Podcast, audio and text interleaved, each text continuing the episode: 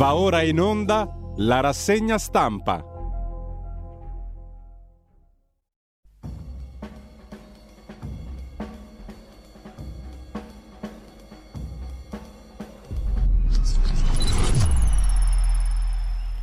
Radio Libertà, le trasmissioni tornano subito in diretta, ridiamo la linea a Giulio Cainarca. Buon lunedì.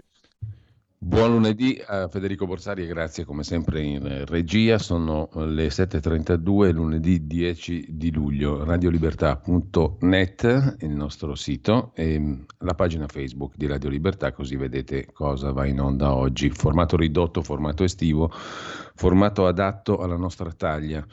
In ogni caso, vediamo subito l'agenzia ASA, poi alcuni articoli del giorno, poi le prime pagine dei giornali. Anzi, alcuni articoli li tiriamo fuori più dai siti vari che non dai quotidiani di oggi. In ogni caso, in primo piano sull'Ansa di stamani, il caso La Russa, figlio e padre, nelle parole della ministra Roccella. Non entro nelle reazioni di un padre, poteva essere Beppe Grillo, è il caso di La Russa, perché entrambi hanno figli accusati di violenza sessuale, alcuni bu e fischi alla fine dell'incontro ieri sera a Il libro possibile alla Versiliana. La russa, ha detto la ministra, è un padre. Ricordo che è stato colui che ha proposto una manifestazione di soli uomini contro la violenza sulle donne. Intanto il padre della 22enne che ha denunciato per violenza sessuale Leonardo Apache la russa, dice mia figlia è devastata. Da quella notte mia figlia è devastata, dice il padre della 22enne che ha denunciato l'ultimogenito di Ignazio La Russa, parlando con Repubblica e auspicando che nelle indagini non influisca il peso politico del Presidente del Senato. Spero che chi deve indagare e giudicare, ha detto il papà della 22enne, sappia valutare oggettivamente i fatti, indipendentemente dalla potenza politica del padre. Se verrà dimostrato quello che racconta mia figlia, e io credo a mia figlia, cioè l'ha interrogata anche lui come la russa ha detto di aver interrogato il figliuolo, lei resterà per tutta la, la vita segnata. Non ho dubbi su quello che racconta. Da quella notte mia figlia è devastata. Anche questo padre ha fatto il suo interrogatorio, per così dire. Mentre mm, tornando al caso La Russa, la questione sbarca anche in RAI attraverso quello che ha scritto Filippo Facci su Libero sabato sul programma Facci la RAI ci pensi, no ai sessisti come Filippo Facci, così dal PD, dal Partito Democratico. Conviene alla RAI, al servizio pubblico, affidare un programma a Filippo Facci che ha scritto così sabato su Libero. Una ragazza di 22 anni era indubbiamente fatta di cocaina prima di essere fatta anche da Leonardo Apache la russa. Può la TV pubblica essere affidata a chi fa vittimizzazione secondaria? Dice Sandro Ruotolo, responsabile informazione del Partito Democratico, già inviato storico di Michele Santoro, lo ricorderete. La vittimizzazione secondaria è quella di chi, dopo aver subito una violenza vera, la subisce anche da chi dovrebbe difenderla, cioè giornali, stampa, istituzioni, eccetera quello che avrebbe fatto Facci con questa frase. La ragazza di 22 anni era fatta di cocaina prima di essere fatta anche dal figlio di La Russa.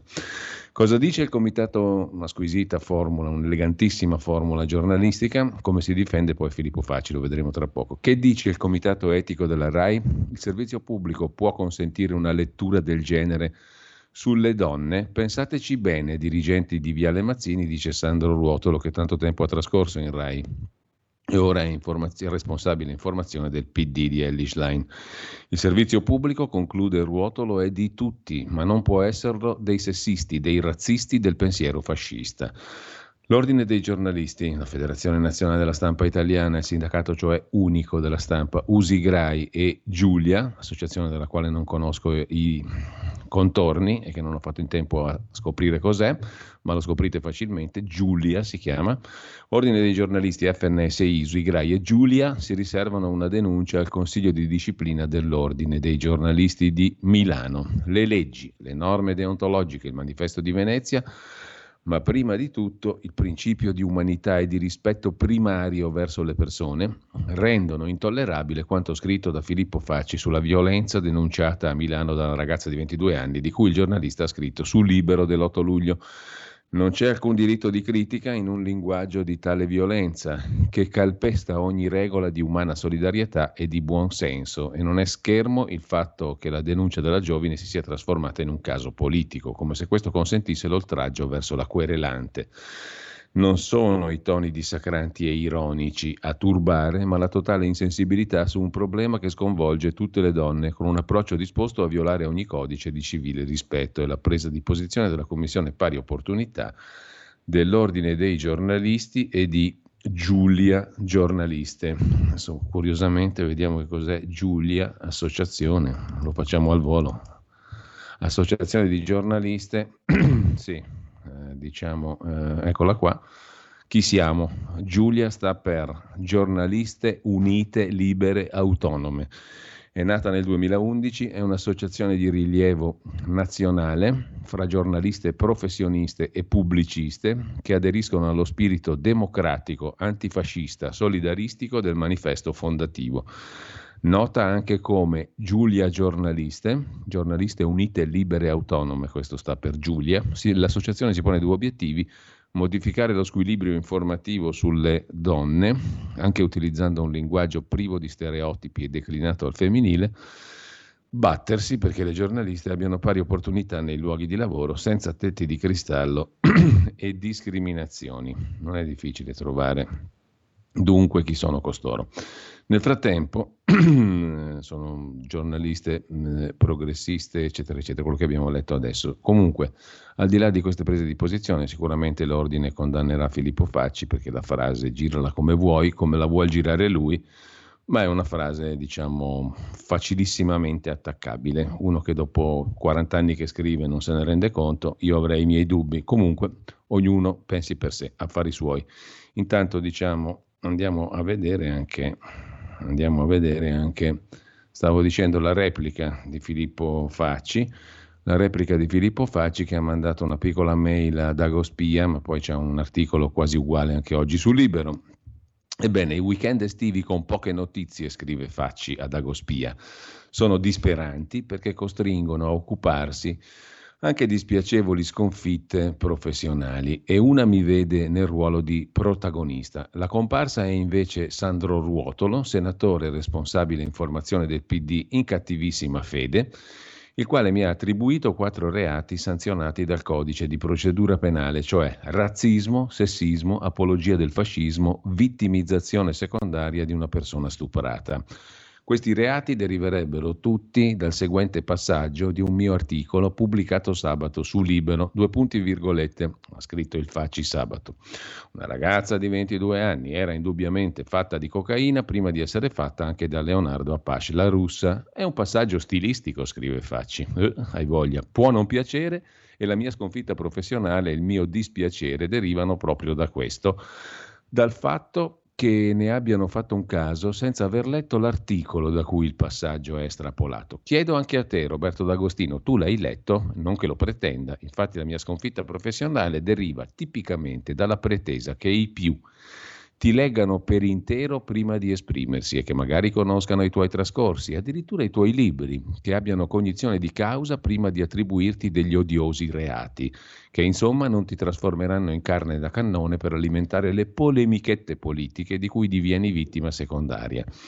Riscriverei quella frase? No, perché conta un solo fatto, che la frase non ha portato niente di buono e ha fatto malintendere un articolo intero. La professionalità innanzitutto, l'orgoglio personale poi. Stammi bene, conclude Filippo Facci, il quale, andiamo al dunque per farla fuori perché veramente si spende già fin troppo tempo in, in scemenze varie, compresa questa. Comunque, siccome ne parlano tutti, ci sono tonnellate di articoli, una, un punto lo facciamo e poi andiamo oltre. Sulle bombe a grappolo mm, parliamo dopo perché tanto capirete tutti che ammazzare delle persone con bombe a grappolo è molto meno importante che occuparsi di che cazzo ha scritto Filippo Facci, giusto? Comunque Filippo Facci ha scritto così che dopo aver iniziato l'articolo dicendo che è molto difficile per un magistrato dare ragione a delle denunce di questo tipo perché c'è una parola contro l'altra e tutti e due, sia il figlio di La Russa sia la ragazza, sono convinti di aver dato il resoconto esatto dei fatti, quindi come fa il magistrato um, decidere? Alla fine è, è molto probabile che viene fuori che c'era una ragazza di 22 anni indubbiamente fatta di cocaina prima di essere fatta anche da Leonardo Apache La Russa, una famiglia, una tribù e che perciò ogni racconto di lei sarà reso equivoco dalla polvere, la cocaina, presa prima di entrare in discoteca, prima di chiedere all'amica sono stata drogata, anche se lo era già di suo. Il resto, ha scritto sabato il Facci, è un confronto epocale tra maschio e femmina che la Costituzione mette sullo stesso piano, ma la giurisprudenza ultimamente un po' meno. Restano dettagli off the records tipo che la denuncia era su un giornale prima ancora di essere nella disponibilità cartacea dell'accusato, che il racconto di lei, per emblematico che sia, sembra un format della movida milanese. Il ricordo vivido è solo quello di aver bevuto due drink con un ragazzo e poi di essersi svegliata nel letto di lui all'indomani a mezzogiorno. Quella che sta in mezzo è l'autoricostruzione mnemonica di una 22enne fondata su sensazioni in grado in ogni caso di finire sulla prima pagina del più diffuso quotidiano nazionale. Poi è vero, tra il fatto e la denuncia sono passati 40 giorni, l'ha fatto notare Ignazio nel ruolo di padre, ma per la nostra giurisprudenza è poco, è lo stesso genere di perplessità, pur istintiva, che aveva avuto Beppe Grillo nello scagliarsi contro l'accusatrice di suo figlio, Ciro, la quale aveva denunciato uno stupro dopo più di una settimana Solo una volta tornata a Milano, solo prima di proseguire la vacanza per un'altra settimana. Le sentenze italiane però spiegano che uno stupro non implica comportamenti codificati, tipo rinunciare al prendersi un po' di tempo per decidere se denunciare o no. I problemi sono altri. Uno è che di mezzo non c'è soltanto la millesima generazione sconosciuta e ultralight, svagata, lontana dai nostri tabù, dal gravoso concetto di reato. Di mezzo c'è quella normalità del male che sono le droghe da discoteca di oggi e la scarsa conoscenza che spesso ne hanno giudici, periti e giornalisti. Sul Corriere ieri c'era un elenco delle nuove droghe con una castroneria dietro l'altra. Le benzodiazepine per dormire erano definite droga dello stupro ma vale solo per il Rivotril, un antiepilettico, non per i diffusissimi Tavor, Xanax, Lexotan, Valium e N. Convenzione d'onore per la star mediatica degli ultimi anni, il GHB, un derivato aminoacidico presente nelle tabelle delle sostanze psicotrope da 22 anni, piuttosto difficile che non faccia ricordare niente fino al giorno dopo, amnesia anterograda, perché nel caso bisogna assumerne una tonnellata e finire in uno stato comatoso che è tipico dei vecchi anestetici. Nella tabella delle droghe sintetiche del Corriere non compare la cocaina, non è sintetica, anche se è l'unica droga che di sicuro ha fatto la sua comparsa, visto che la ragazza l'ha assunta prima di entrare in discoteca, come appurato da un esame tossicologico fatto alla Mangiagalli, la clinica. Ma anche qui bisogna vedere, perché le sostanze da taglio della cocaina, che neppure i medi spacciatori conoscono, possono essere anfetaminiche o anestetiche, quindi avere effetti opposti e reattività diverse all'alcol, che pure il Corriere spiegava essere la sostanza più correlata a casi di violenza sessuale. Dunque, a seconda del tipo di cocaina, stiamo parlando di schifezze illegali, ricordiamolo, si avrà una reattività diversa con eventuali droghe dello stupro, che pure per ora sono esistite soltanto nelle ricostruzioni mnemoniche fatte dalla ragazza. Raccontami, ieri sono stata drogata, chiede lei all'amica, una volta svegliatasi nel letto di Apache la russa. Penso ti abbia drogata, risponde l'amico, ma l'unica certezza sarebbe stata questa. Ti, era, ti eri drogata innanzitutto da sola. Il resto fa parte di una proiezione che non possiamo sapere quanto vera quanto fantasticata. Non mi ascoltavi, poi sei corsa via, le ha riferito l'amica. Stavi benissimo fino a prima che ti portò il drink, le ha riferito ancora l'amica, prima di vederla baciare Leonardo La Russa in discoteca. Altra certezza. Sappiamo che il giorno dopo lei fu spaventata, presa dalla vergogna. A suo dire, nel salutarla, Leonardo la baciò contro la mia volontà, però lei non disse nulla per paura. Il racconto di lui è più banale. Lei venne spontaneamente a casa di lui, passarono la notte assieme e mezzogiorno del giorno dopo si salutarono, senza problemi, la banalità del bene.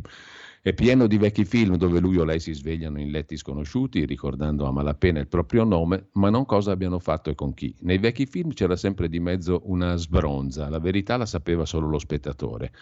Oggi si parla di GHB, la sgradevole sensazione che la verità possa essere drogata e stuprata dalla politica, conclude Filippo Facci, questo è il suo pezzo incriminato, perché c'è dentro la frase una ragazza di 22 anni era indubbiamente fatta di cocaina prima di essere fatta anche da Leonardo Apache la russa. Con ciò credo che possiamo anche dichiararla conclusa, sta stronzata e andiamo a vedere dopo, peraltro perché è meno importante, cosa sono e perché sono pericolose le bombe a grappolo che gli Stati Uniti danno all'Ucraina. Questo è poco importante però, eh, le bombe a grappolo.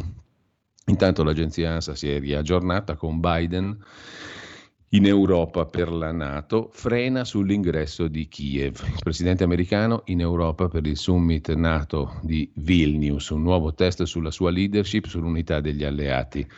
E intanto Biden dice calma per l'ingresso dell'Ucraina nella Nato. Dopodiché abbiamo, scorriamo rapidamente l'ANSA, Daniela Santanchè contestata da alcuni operatori del turismo alla Versiliana, a Marina di Pietrasanta, e ancora un naufragio al largo della Tunisia, un morto e dieci dispersi, un pullman a fuoco nella galleria dell'autostrada A12 che è stata chiusa, code sia verso Genova sia in direzione di Livorno, e sempre dal primo piano dell'agenzia ANSA di stamani nella RSA che è andata a fuoco dove sono morti sei anziani a Milano non funzionavano i campanelli. Su questa storia poi ci soffermiamo un attimo perché è molto interessante anche di come i compagni eh, dell'Emilia Romagna, delle cooperative, una volta si diceva rosse, i compagni insomma di Bersani, di D'Alema e compagnia bella hanno messo il loro bel piede nella sanità lombarda, dove comandavano quelli di Comunione e Liberazione, si sono spartiti diciamo, il mercato e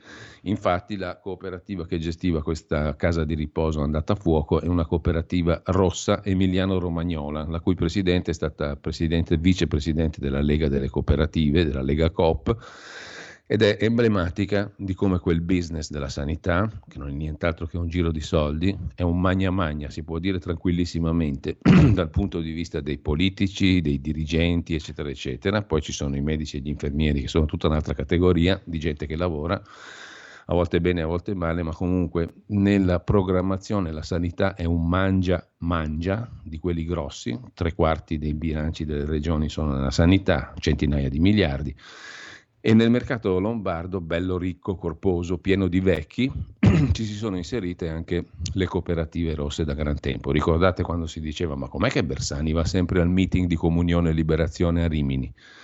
E qualcuno aveva azzardato perché si fanno favori reciproci. Tu entri un po' nella mia Emilia Romagna rossa, io entro un po' nella tua Lombardia, nel tuo Veneto. così è stato sostanzialmente, spartizione del mercato, diciamo così, corposo, poi pieno di vecchi che rendono, come ca- nel caso di queste residenze per anziani. come nel caso degli ospedali ovviamente. Mentre lasciamo, poi ci torniamo sopra, intanto Stati Uniti, un'afroamericana incinta sbattuta a terra dalla polizia, la gente si è dimesso ma non verrà perseguito, il video diventa virale come si suol dire, con un orrendo, orribile aggettivo, la virale resilienza, tutte queste parole che quando inizi a usarle poi le devi usare per sempre, è morto Luis Suarez, 88 anni, mitico architetto della grande Inter, Luisito Suarez il club dell'Inter lo ricorda sui social, un giocatore perfetto che ha ispirato intere generazioni. Intanto a Torino, primo caso di donna, mamma grave con, con grave sindrome che partorisce, il primo caso di parto dopo procreazione medicalmente assistita in una donna affetta dalla sindrome di Alstrom, che in questo momento non so dirvi cosa sia. Comunque, una malattia estremamente grave, primo caso al mondo di donna che ha partorito con questa malattia. Le multe arrivano sulla PEC, attenzione a tutti, un altro modo per mangiare ancora di più, ma dai comuni rischio rincari. Dal 6 luglio è attivo INAD, il Codacons chiede di vigilare, scrive l'agenzia ANSA. Di che si tratta? Addio file agli sportelli postali e addio attese infinite negli uffici pubblici. Tutti naturalmente dovranno dotarsi della PEC, la posta elettronica certificata. A partire dallo scorso 6 luglio è entrato nel vivo l'indice nazionale dei domicili digitali, in sigla INAD. Nuovo servizio, lo chiamano così, te lo schiaffano in quel posto e lo chiamano servizio, che consentirà ai cittadini iscritti di ricevere comunicazioni dalla pubblica amministrazione direttamente sulla propria PEC. Come spiega il sito dell'Agenzia Digitale per l'Italia, tutti potranno consultare l'indice attraverso l'area pubblica. Perlomeno Eh, bisogna capire se l'iscrizione è facoltativa o meno, almeno quello. Vediamo. Come spiega il sito dell'Agenzia Italia Digitale, tutti potranno consultare l'indice attraverso l'area pubblica del sito e le pubbliche amministrazioni che devono inviare comunicazioni aventi valore legale al cittadino utilizzeranno l'indirizzo di posta elettronica certificato registrato sul, sull'indice. L'iscrizione è facoltativa e chi non ha indicato la propria PEC continuerà invece a ricevere le comunicazioni in forma cartacea. Bene, meno male, questa l'abbiamo evitata. E infine ci sono i cantanti in gara, le novità di Sanremo, si parla di Sanremo a luglio, Sanremo dell'anno prossimo in prima pagina sull'agenzia ANSA, siamo combinati così.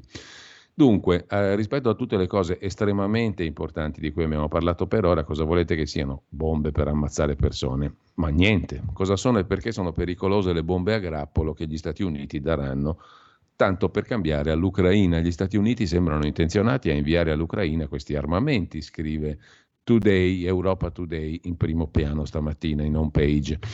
Sono vietati da più di 120 nazioni questi armamenti, sono accusati di fare troppe vittime civili anche a distanza di anni, perché casomai tu finita la guerra vai a farti un giro in campagna, ci scoppi sopra, guarda un po'. Ma chi se ne frega? Gli Stati Uniti sarebbero pronti a inviare all'Ucraina bombe a grappolo, nuovo pacchetto di aiuti militari nel complesso di 800 milioni in dollari. La notizia che Biden sarebbe pronto a questa mossa sta destando preoccupazione, visto che queste armi sono vietate da più di 100 paesi. Questo tipo di bomba possono essere grave minaccia per la vita dei civili anche molto tempo dopo la fine di un conflitto, perché le bombe spesso lanciate dal cielo sono concepite per disperdere indiscriminatamente ordigni più piccoli sul territorio, dove possono restare per anni o per decenni. Lo ricorda Amnesty International che aggiunge che produzione, vendita, cessione di queste bombe a grappolo o cluster bombs è vietata dalla Convenzione sulle munizioni a grappolo entrata in vigore nel 2008. Ne fanno parte 120 paesi ma non gli Stati Uniti, la Russia e nemmeno l'Ucraina. Sulla questione si sofferma anche Gianandrea Gaiani sulla nuova bussola quotidiana. Crepe tra gli alleati per le bombe a grappolo dagli Stati Uniti. Oltre alla reazione russa, che vede in questo una nuova escalation, la decisione degli Stati Uniti di fornire armi a grappolo all'Ucraina crea tensioni tra gli alleati europei. A quanto pare nemmeno consultati da Washington, scrive Gianandrea Gaiani sulla nuova bussola quotidiana. Dunque la decisione di fornire cluster bombs o bombe a grappolo all'Ucraina ha determinato molte reazioni negative. Per Mosca è un'escalation del conflitto. Dmitry Medvedev ha ironizzato sulle precarie condizioni di Joe Biden, definito un nonno col piede nella fossa che vuole provocare un'escalation nucleare. Critiche più educate ma ferme sono giunte da tutti i governi europei, inclusi quello italiano, tedesco, britannico, spagnolo. La Nato non si esprime su questo tema. Atteggiamento comprensibile se si considera che gli Stati Uniti, così come la Russia, l'Ucraina, Cina, Israele, paesi arabi non hanno mai ratificato la Convenzione internazionale del 2008 che vieta produzione, stoccaggio, impiego e vendita di armi a dispersione, tipo bombe a grappolo. Convenzione che invece hanno firmato tutti i paesi europei, convinti che quella percentuale di submunizioni che resta inesplosa sul terreno tra il 10 e il 30%, secondo gli americani solo il 2% nelle armi cluster più moderne, rappresenti una minaccia troppo grave per i civili una volta che la guerra si è conclusa. Gli ucraini sono invece entusiasti delle nuove forniture americane. Le munizioni a grappolo sono estremamente importanti per l'Ucraina, ha twittato il consigliere di Zelensky, Mikhailo Podoliak, compensano in qualche modo il nostro deficit di proiettili. Così sulla nuova bussola quotidiana il Commento di Gianandrea Gaiani. C'è un'altra notizia che riguarda invece un'altra moda, questa è tipicamente napoletana, ma rischia forse di diffondersi, chi lo sa, comunque bambini di pochi anni che guidano gli scooter senza casco. Naturalmente si fa il video e lo si mette in rete. Si continuano a segnalare video postati sui social che immortalano bambini che viaggiano in sella a motociclette senza la minima precauzione. L'ultimo che ho ricevuto riprende un bambino di pochi anni addirittura alla guida di un potente scooter, mentre chi lo accompagna, un parente se non il padre, lo riprende col cellulare. I due sono naturalmente senza casco, trovano il tempo di rivolgere anche un messaggio alla madre del piccolo protagonista che secondo loro dovrebbe andarne fiera. Lo ha reso noto il deputato di Alleanza Verdi Sinistra Francesco Emilio Borrelli che ha ricevuto la segnalazione del video. Pare che la cosa vada forte nel napoletano, secondo quel che denuncia il deputato Borrelli. Per quanto concerne il rogo nella residenza sanitaria per anziani gestita dalla cooperativa rossa a Milano, la Proges è il nome della cooperativa rossa in questione. Michela Bondoni è la presidente, che è stata anche vicepresidente della Lega delle Cooperative. Ebbene, non funzionavano i campanelli nelle camere degli ospiti. Come faccio a chiamare i soccorsi se non mi funziona il campanello? Bella domanda, vero? I sopralluoghi ieri dei vigili del fuoco avevo notato che i campanelli nelle camere degli ospiti, degli anziani, non funzionavano, quelli che servono quando gli anziani hanno bisogno di assistenza. Lo ha detto una dipendente della RSA Casa per Coniugi di Milano che è gestita dalla cooperativa Proges di Parma, cooperativa della Lega delle Cooperative Rosse, che gestisce tante altre belle cose di servizi sociali che lo Stato italiano delega a queste fantastiche, ineguagliabili, splendide cooperative. Tanto è tutto un business, paghiamo noi, ma li paghiamo con i soldi pubblici questi qui. Loro fanno le cooperative rosse, gialle, cattoliche, di compagni del Bersani, del D'Alema, legati a questo e a quell'altro e noi ci mettiamo i soldi generosamente. Dunque questa dipendente della RSA Casa per Coniugi, della Proges Cooperativa, che gestiva a Milano eh, la, la, struttura dove è scoppiato l'incendio con sei morti, è arrivata eh, l'altra mattina questa dipendente per recuperare le sue cose dopo l'incendio. Lavoro qui, ma sono in malattia da un mese. Sono venuta a prendere le mie cose. La donna ha detto che sapeva dei problemi dell'antincendio. Ho sentito un giorno un addetto dell'antincendio che è venuto a fare la guardia perché non funzionava l'impianto. Quindi stiamo parlando di più di un mese fa, ben più di un mese fa. Quindi lo sapevo. Nella struttura l'altro giorno c'è stato un sopralluogo dei vigili del fuoco. Nella casa di riposo non c'era neanche nessun medico in servizio. Giustamente tu hai degli anziani, fornisci dei servizi di eccellenza a persone anziane che pagano naturalmente, non è che sono lì gratis, e non c'è né l'antincendio né il campanello, né il campanello per chiamare né l'antincendio né il medico in servizio. La notte in cui è divampato il rogo, scrive l'agenzia AGI, non c'era personale medico per poter prestare immediato soccorso. La notte in cui è divampato l'incendio, nella RSA Casa per i Coniugi, Cooperativa Rossa, i compagni della Proges, in via 519 a Milano non c'era nessun medico in servizio, due medici si erano dimessi nei mesi scorsi, non era ancora stato preso uno in sostituzione. E a questo punto non mi interessa veramente a chi, a chi interessa se la regione Lombardia è guidata dai rossi, dalla Lega, dai verdi, dai gialli, dai blu, da Forza Italia, dal PD, non importa, il problema è che su queste cose si fa solo business. Si fa solo profitto, guadagno, spartizione, politica. Ti do un pezzettino della mia sanità, tu mi consenti di entrare nella tua regione rossa, facciamo un affaruccio così. Poi ci sono, ripeto, medici, infermieri, operatori sociali, sociosanitari, bravissimi talvolta, che prendono sul serio la stragrande maggioranza il loro mestiere. Ma sopra di loro ci sono i dirigenti, i direttori sanitari, i responsabili, gli assessori, i politici, eccetera, per i quali questo è solo un business. Business o voti? Voti per i politici, business per gli altri. Lavoro è un lavoro come un altro, ne va della vita delle persone, di servizi essenziali, la sanità, la salute, i vecchi, gli anziani, il welfare, tutte queste belle cazzate che non servono a nient'altro che a far girare soldi, soldi, potere, nomine, voti. Amicizie, logge, relazioni, conoscenze, massonerie di varia natura tutto quello è punto fine del discorso, poi ce ne frega niente che sia rosso, che sia bianco, che sia verde, che sia giallo, che sia blu, no? Ne convenite? Nessuno fa il controllo di qualità, non c'è l'antincendio, non c'è il medico, non ci sono medici, non funzionano i campanelli, ma questi qui avevano la possibilità di gestire un servizio di questo genere, giusto? E quindi lo fanno, possono andare avanti a farlo, lo faranno anche domani, tanto paghiamo noi. Lasciamo questo simpaticissimo capitolo, il welfare, la Lombardia è all'avanguardia, l'Italia è all'avanguardia, Forza Italia, viva l'Italia, Fratelli d'Italia, compagni d'Italia, perché poi alla fine sono compagni, fratelli e camerati, sono un tutt'uno, diciamo così, davanti al Dio uno e quattrino.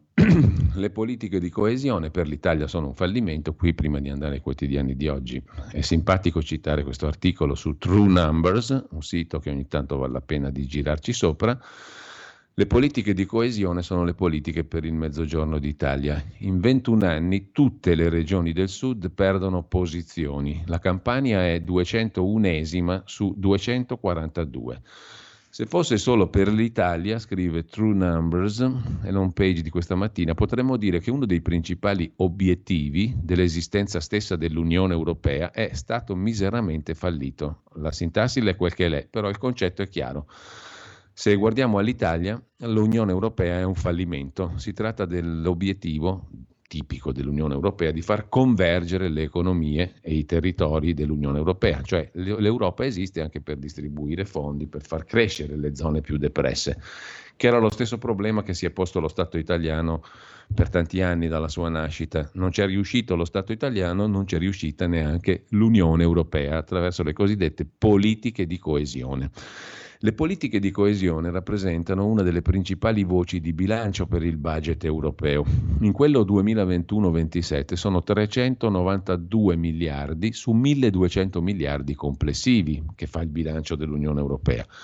392 miliardi su 1211 sono allocati proprio per le politiche di coesione, cioè per far crescere i territori più arretrati come il Mezzogiorno d'Italia. Non sono serviti quasi a niente.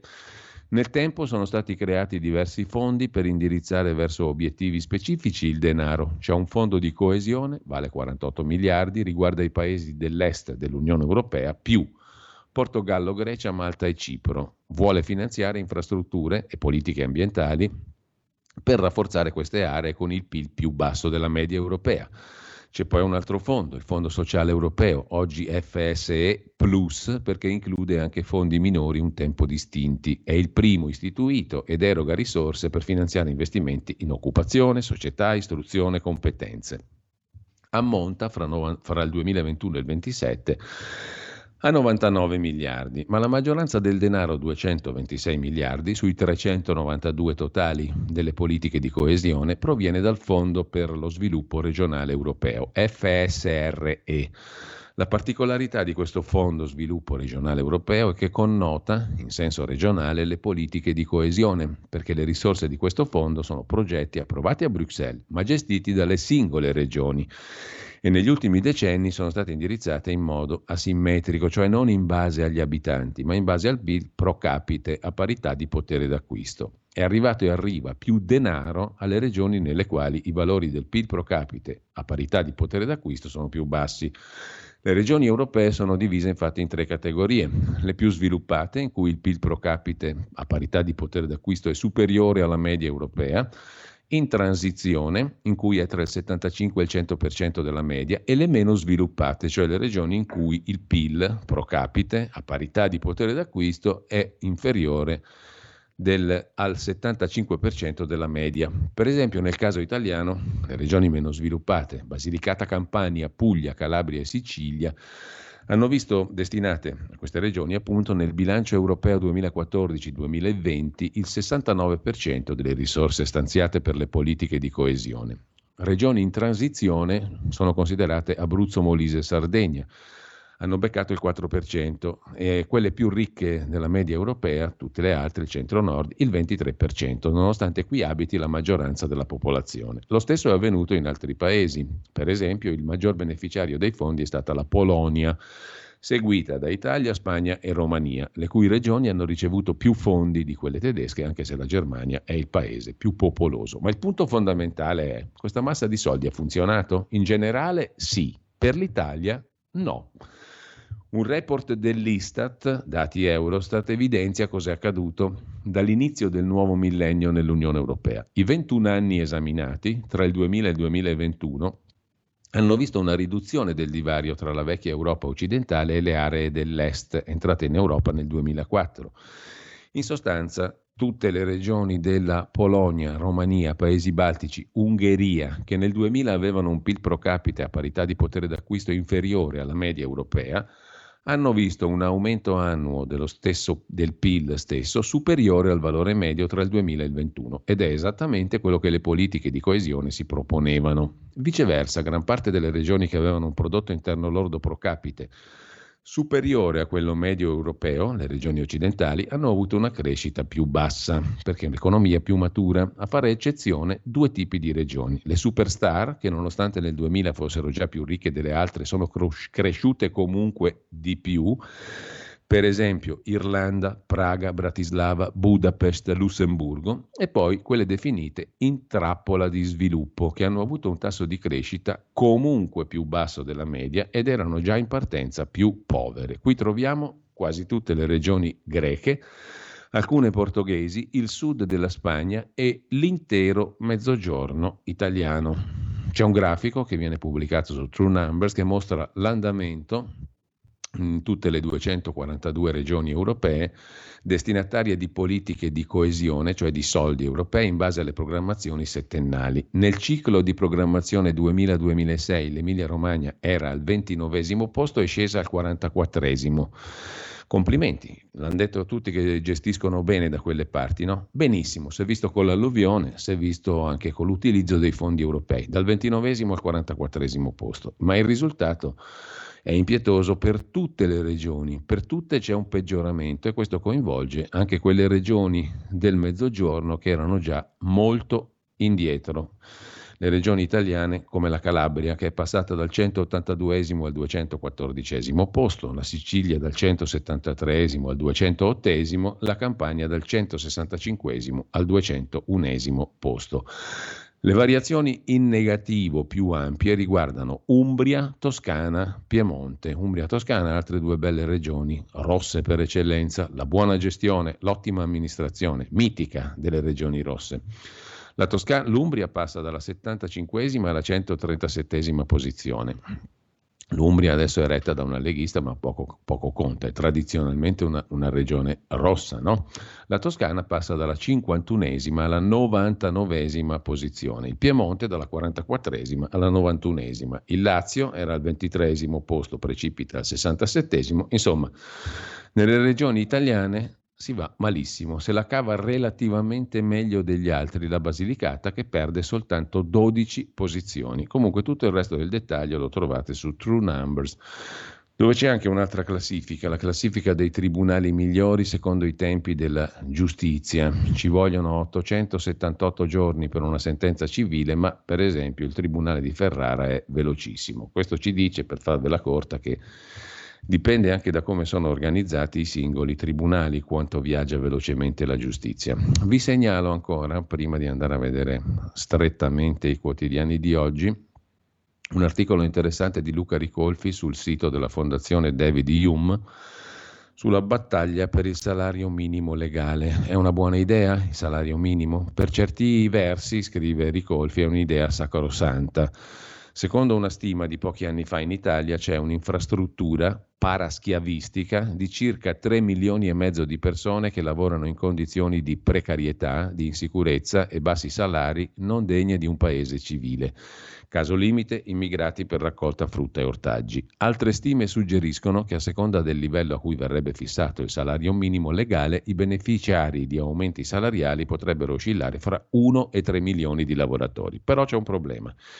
In Italia i salari effettivi variano enormemente in funzione del settore produttivo, del costo della vita, della produttività e poi una parte delle microattività che impiegano manodopera male o malissimo pagata hanno margini estremamente ridotti e non sarebbero in grado di sostenere gli aumenti di salario. In concreto significa che la fissazione di un salario minimo legale a 9 o 10 euro lordi uniforme su tutto il territorio nazionale avrebbe effetti tutt'altro che uniformi in contesti ad alta produttività porterebbe a miglioramenti retributivi, in quelli a bassa produttività porterebbe alla chiusura di attività che operano al limite della redditività, sempre che governo e sindacati si impegnino a far rispettare la legge anziché chiudere ipocritamente un occhio come si è sempre fatto. In concreto vorrebbe dire salari più alti in molte realtà del centro-nord più disoccupati in molte aree del sud.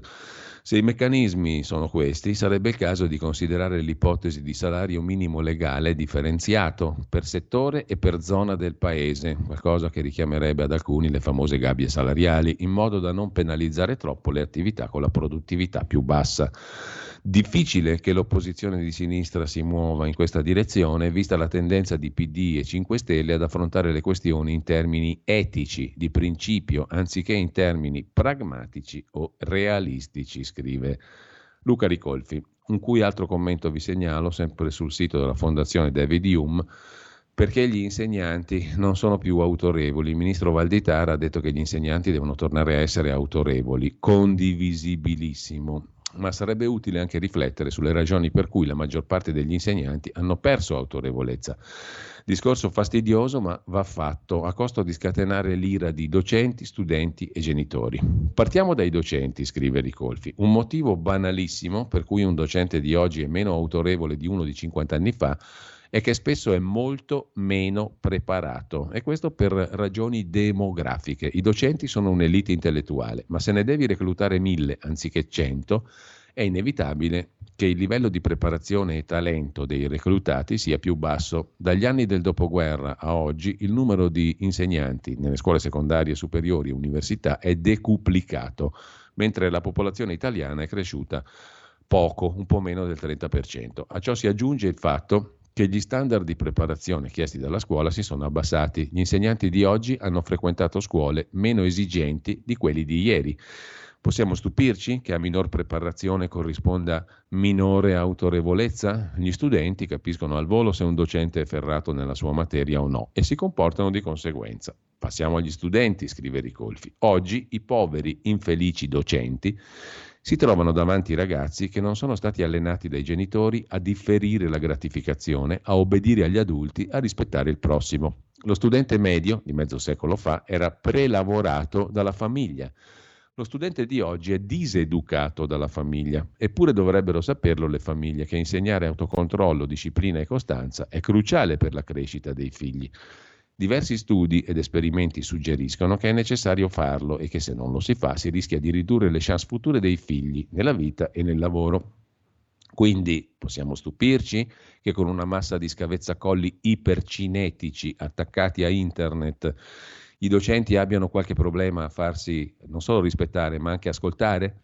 Infine i genitori. Ho lasciato per ultima la minaccia più grande all'autorevolezza dei docenti. Fino a 20-30 anni la scuola si reggeva su un patto di alleanza non scritto fra genitori e insegnanti, 20-30 anni fa. Se un insegnante dava un brutto voto, una nota, una punizione a un ragazzo, di norma i genitori stavano dalla parte dell'insegnante. Soltanto in circostanze gravissime poteva accadere che un padre e una madre andassero, non dico a picchiare il docente, ma nemmeno a protestare.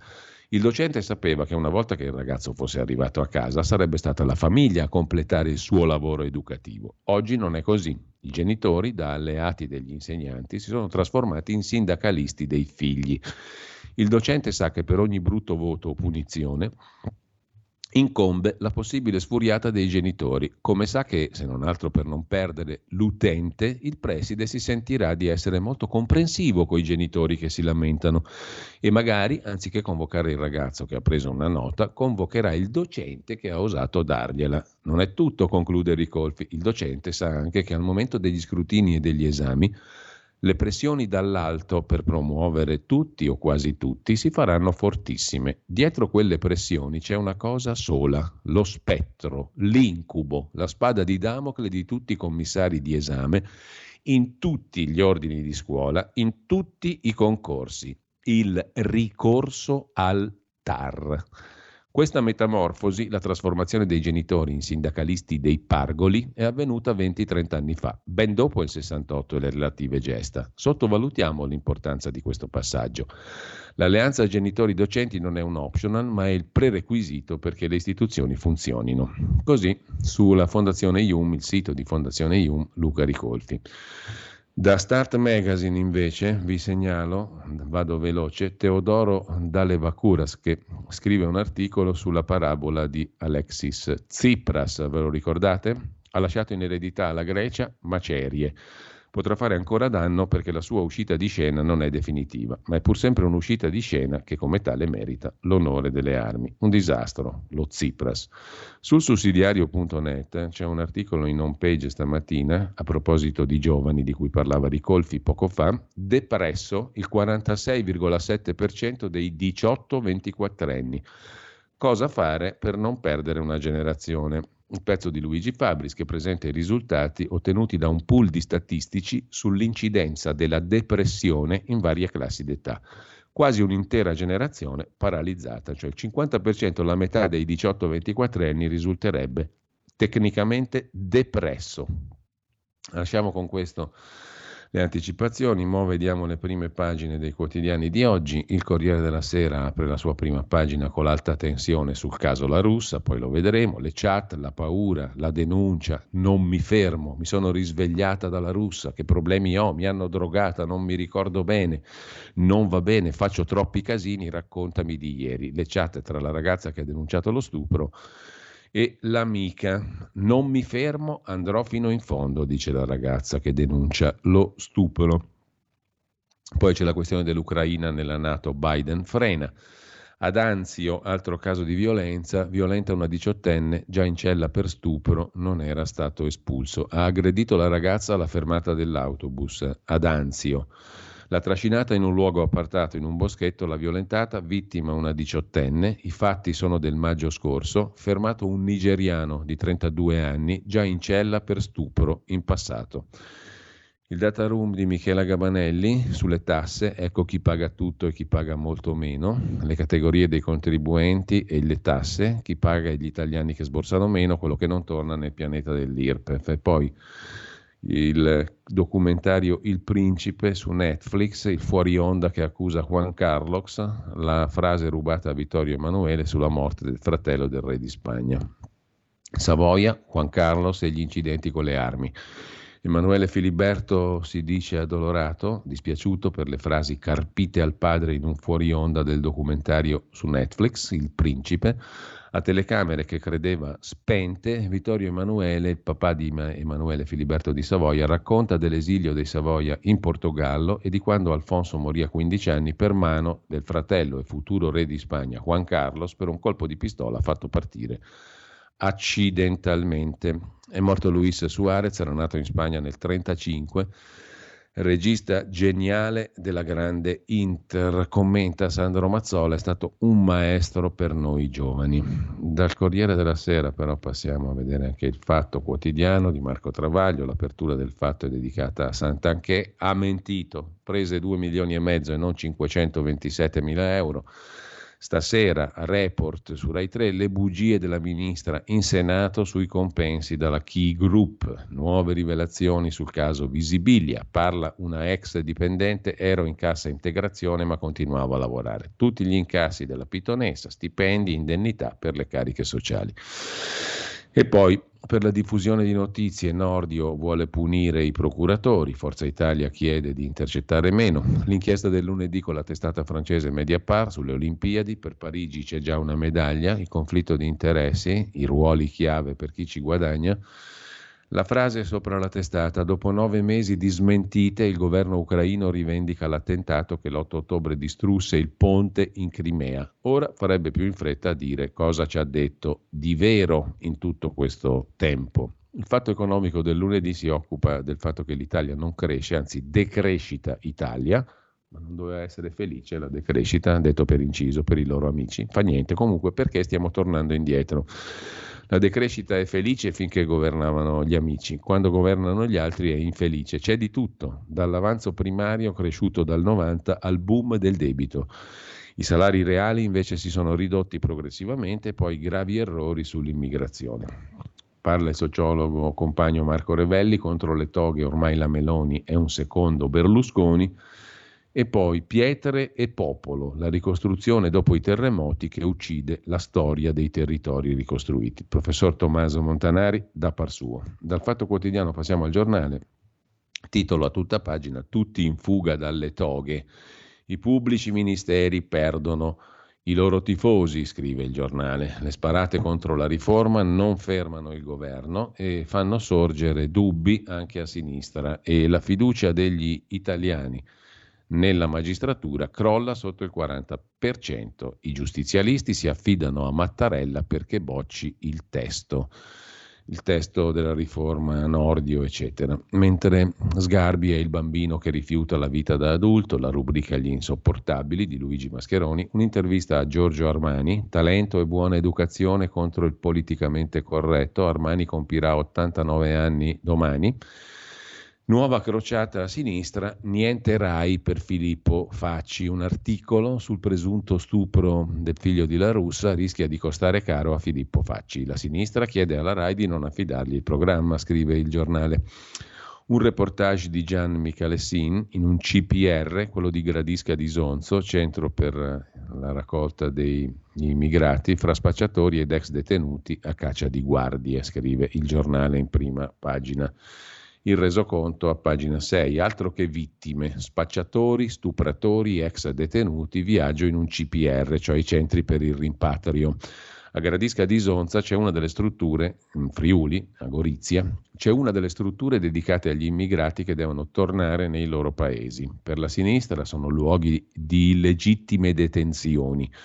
Per i poliziotti e gli assistenti un pericolo quotidiano fatto di violenze e di assalti. Questo è uno spazzolino da denti trasformato in coltello. Tirano fuori la piastra degli accendini piezoelettrici, la affilano, la attaccano alla punta dello spazzolino e ne fanno un'arma. Se te la piantano nel collo può fare molto male. Questo è un pezzo di vetro grosso come un pugno che ci è arrivato addosso. Questo è il tubo di un lavandino di velto. Lo usano per colpire alle gambe gli agenti che entrano nelle stanze dove incendiano i materassi. Uno di questi ti spezza un ginocchio a parlare un funzionario di polizia che ravana in quello che chiama l'armadio museo e tira fuori una spranga con un'impugnatura di gomma piuma. Questo era l'infisso di una finestra. L'abbiamo strappata a uno degli ospiti prima che colpisse uno degli operatori. Quelli che il funzionario chiama Ospiti sono 82 migranti irregolari, in gran parte nigeriani, tunisini, marocchini, reclusi nel CPR di Gradisca di Sonzo, in attesa di essere spediti ai paesi d'origine. Questa ex caserma, trasformata in centro di permanenza e rimpatrio, è spesso teatro di violenti disordini durante i quali gli operatori, gli ospiti, chiedo scusa, si accaniscono contro operatori e forze dell'ordine. Di solito, racconta il poliziotto, ci bersagliano con bottigliette di acqua minerale piene di urina, ma a volte va peggio. Un carabiniere senza elmetto si è preso un estintore in testa. Se l'è cavata con una decina di punti, ma poteva restarci. La violenza non è l'esclusiva di questo CPR, finito sotto accusa per due suicidi e due morti per overdose, uno dei quali è costato il rinvio a giudizio per omicidio colposo del direttore Simone Borile. Il mio ruolo in quel decesso è stato molto amplificato, dice lo stesso Borile, 54 anni, direttore del centro. La mia presunta colpa è essere responsabile dell'operatore a cui è imputata la mancata sorveglianza. Incendi, vandalismi, assalti agli operatori, atti di autolesionismo sono ricorrenti in tutte le dieci strutture sparse sul territorio italiano. Queste violenze hanno ridotto a poco più di 600 i posti disponibili nei 10 centri di permanenza e rimpatrio chiamati a garantire un totale in teoria di 1378 posti. Il governo punta a raddoppiarli, aprendone uno per ogni regione, scrive Gian Michalessin. Viaggio in un CPR fra spacciatori ed ex detenuti a caccia di guardie. Con ciò lasciamo anche il giornale, uno sguardo lo diamo pure al quotidiano nazionale, l'apertura sulla giustizia, le inchieste, le due ministre contestate, Roccella e l'altra ministra Santanchè, sul caso di La Russa Junior, Roccella difende papà Ignazio, è polemica, bufera sulle parole di Facci, sessista, eccetera, questo l'abbiamo già visto. Mentre dal giorno passiamo rapidamente al mattino di Napoli. Per fortuna a Napoli c'è il calcio, il Napoli riparte sulla nave dello scudetto, oggi la presentazione della maglia del titolo a bordo della MSC eh, e poi il calciomercato, mm, mentre per quanto concerne le altre questioni, poco di interessante sul mattino, vediamo il tempo di Roma che apre con Il nodo giustizia, governo compatto sulla riforma, il centrodestra accelera sul disegno di legge Nordio, anche la Lega d'accordo. Sant'Anché alla Versiliana dice basta processi mediatici, ho già detto tutto. Poi c'è un articolo dedicato alla Banca Centrale Europea che continua ad alzare i tassi di interesse e affama le famiglie, la Presidente Lagarde non fa retromarcia. Amadeus che svela il Festival di Sanremo, una cosa di straordinaria importanza al TG1, e il salario minimo che danneggia i lavoratori, nelle parole di Tommaso Foti, capogruppo di Fratelli d'Italia alla Camera. Dal tempo passiamo a Repubblica. Repubblica apre con un titolo tra virgolette Le destre contro l'ambiente è l'allarme del vicepresidente della commissione Timmermans. I sovranisti ricattano il Partito Popolare Europeo e bloccano il voto sul Green Deal, dice il vicepresidente della commissione presieduta da Ursula von der Leyen. L'onda nera negazionista sul clima va dalla Svezia alla Polonia fino a Vox in Spagna, con il sostegno del governo italiano. Intanto sulla giustizia la Lega frena la Premier, riforme sì ma niente scontri. Il caso La Russa, la bufera sul giornalista Facci per i commenti sessisti, ora rischia di perdere la sua trasmissione, la sua striscia televisiva su Rai 2, Filippo Facci, e a centropagina Landini, troppa precarietà. Il salario minimo è soltanto l'inizio. Michele Ainis si occupa delle grandi opere, il ponte sospeso sullo stretto che sfregia il paese. Perché? Per quale motivo? Vediamo di capirne qualcosettina a pagina 26. Arriviamoci a pagina 26 un attimo soltanto. Perché il ponte sullo stretto è uno sfregio? C'è un ponte, scrive il costituzionalista già del Corriere della Sera da un po' di tempo su Repubblica, Michele Ainis. C'è un ponte sospeso sullo stretto di Messina. Noi non possiamo vederlo, ma lui sì.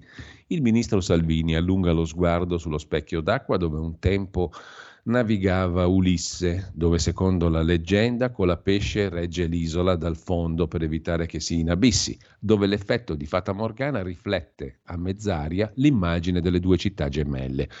Già il ministro Salvini vede Scilla e Cariddi coniugate dal mastodonte lungo più di 3 km, due piloni che salgono a 400 metri di quota, l'ottava meraviglia, la sua piramide privata. Sarà inoltre l'eccezione che smentisce ogni principio conosciuto giacché i ponti uniscono, collegano sponde contrapposte, invece il ponte sullo stretto divide, divarica, distanzia la politica, con destra e sinistra a fronteggiarsi, benché a suo tempo l'idea venne sposata pure da Prodi, D'Alema, Rutelli, Renzi e Berlusconi, ma questo ponte ci separa dalla logica, dal buon senso e ci allontana dalla Costituzione. Mettiamo da parte i dubbi tecnici anche se molti studiosi di strutture in acciaio lo reputano irrealizzabile, anche se il ponte a campata unica più esteso del mondo, Dardanelli, Turchia, misura il 63% in meno di questo prodigio. Lasciamo da parte il rischio eolico in una zona battuta da venti formidabili che impediranno il traffico per almeno 30 giorni all'anno. Il rischio sismico, dopo 36 terremoti catastrofici, l'ultimo 80.000 morti nel 1908, e le due sponde dello stretto poggiano su placche continentali che si divaricano d'un centimetro all'anno, in due secoli due metri.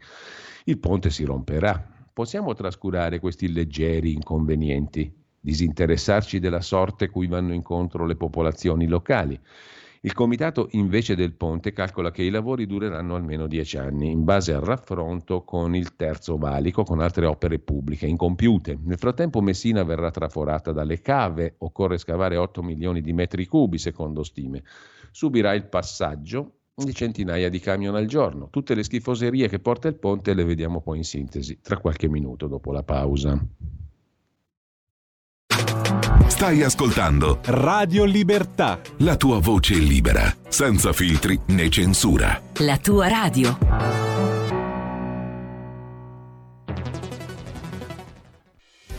Quotidiano di Sicilia, il quotidiano d'Italia, l'informazione che ribalta i luoghi comuni, una vera visione dei fatti, l'Italia vista da sud.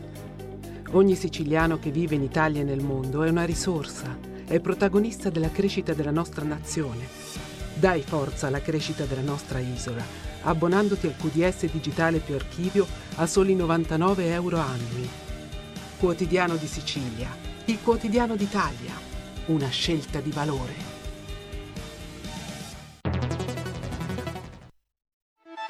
Stai ascoltando Radio Libertà, la tua voce libera, senza filtri né censure, la tua radio.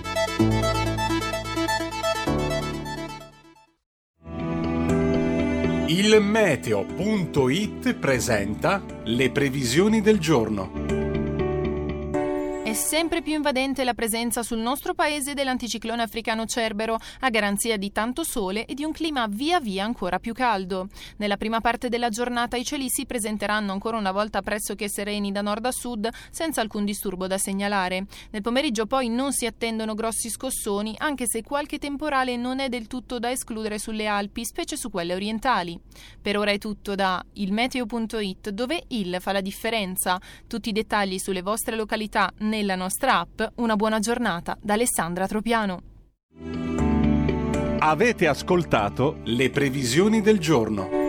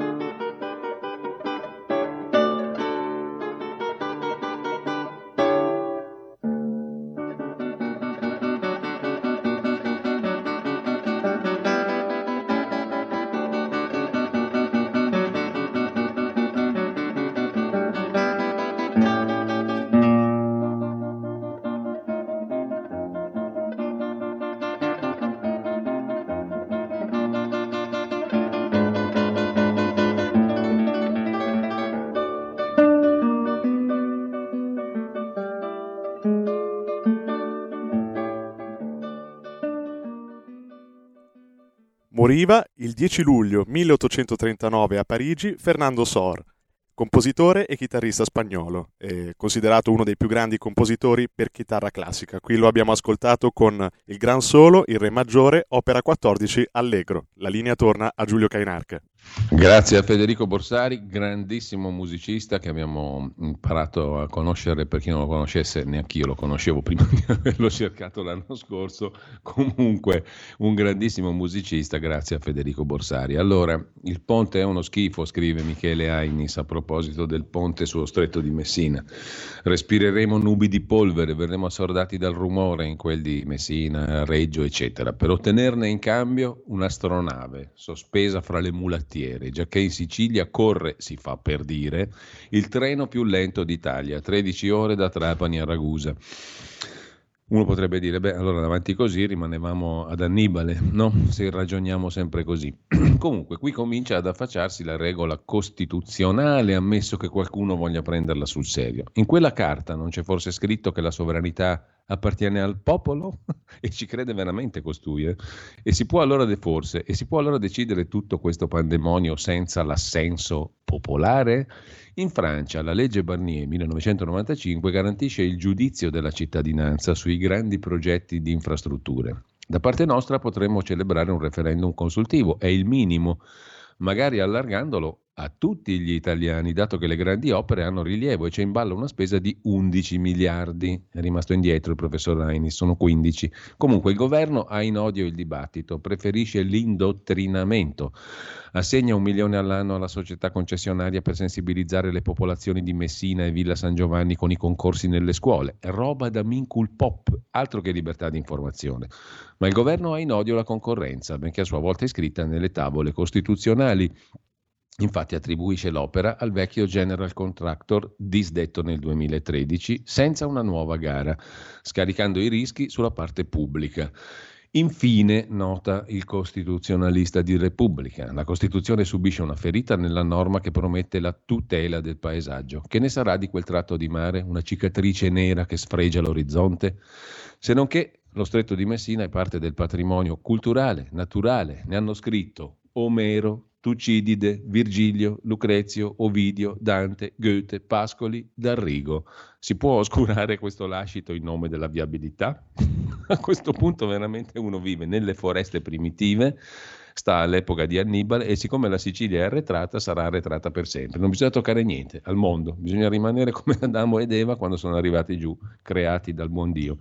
Niente si può toccare perché c'era scritto Omero, se, se, Omero ha scritto, allora la Grecia doveva rimanere come quella di Omero a questo punto. Le navi non, non avrebbero mai potuto solcare il Mediterraneo se non con le triremi degli schiavi. Comunque, al di là di questo, è veramente curioso questo modo di ragionare. Lasciamo comunque Repubblica, la Costituzione, e andiamo a vedere la stampa. Scusate se rido, ma meglio così che piangere. Non ho voglia stamattina di piangere, ho voglia di ridere. È meglio forse. Comunque, eh, forse, eh, chi lo sa, sulla stampa il caso La Russa, naturalmente le polemiche sulla ministra Roccella che difende il Presidente del Senato e rievoca il caso Tortora per Sant'Anché. Insomma, un pochino di esagerazioni mi sa che ci stanno. Eh. Il caso Tortora era tutta un'altra storia, ma comunque Facci, giornalista di Libero, rischia la striscia sulla TV pubblica. Questo era il fatto del giorno. Filippo il Macio non è degno della RAI, scrive Simonetta Sciandivasci sulla stampa in prima pagina. Filippo Facci ci ha servito ieri un'anteprima di quello che, se la RAI non dovesse intervenire, sarà il programma assegnatogli per l'autunno, i facci vostri. Che bella roba, dice la Sciandivasci, di questo macio da serie C.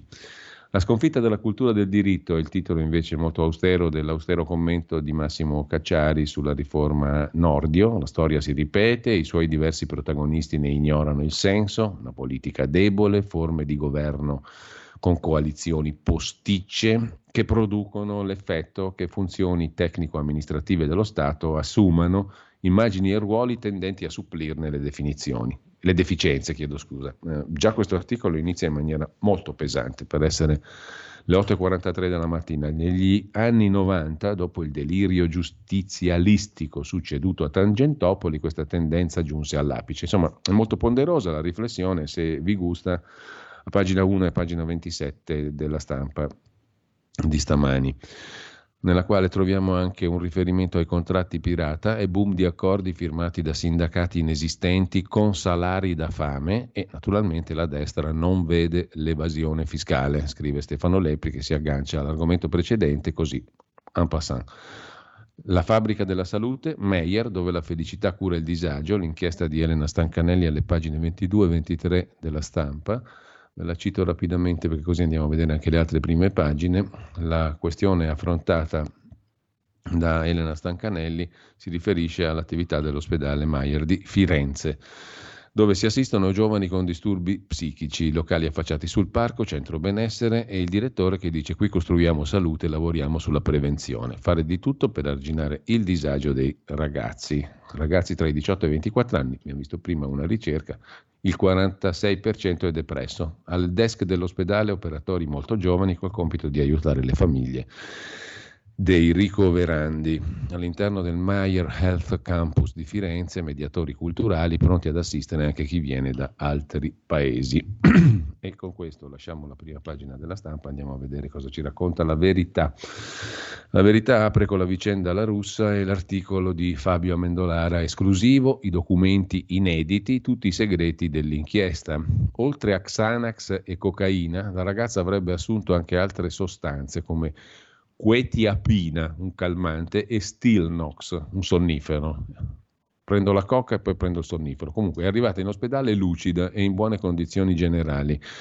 Le lesioni di cui si è parlato non sono lesioni da stupro conclamato e i presunti violentatori, scrive la verità, avrebbero usato il preservativo.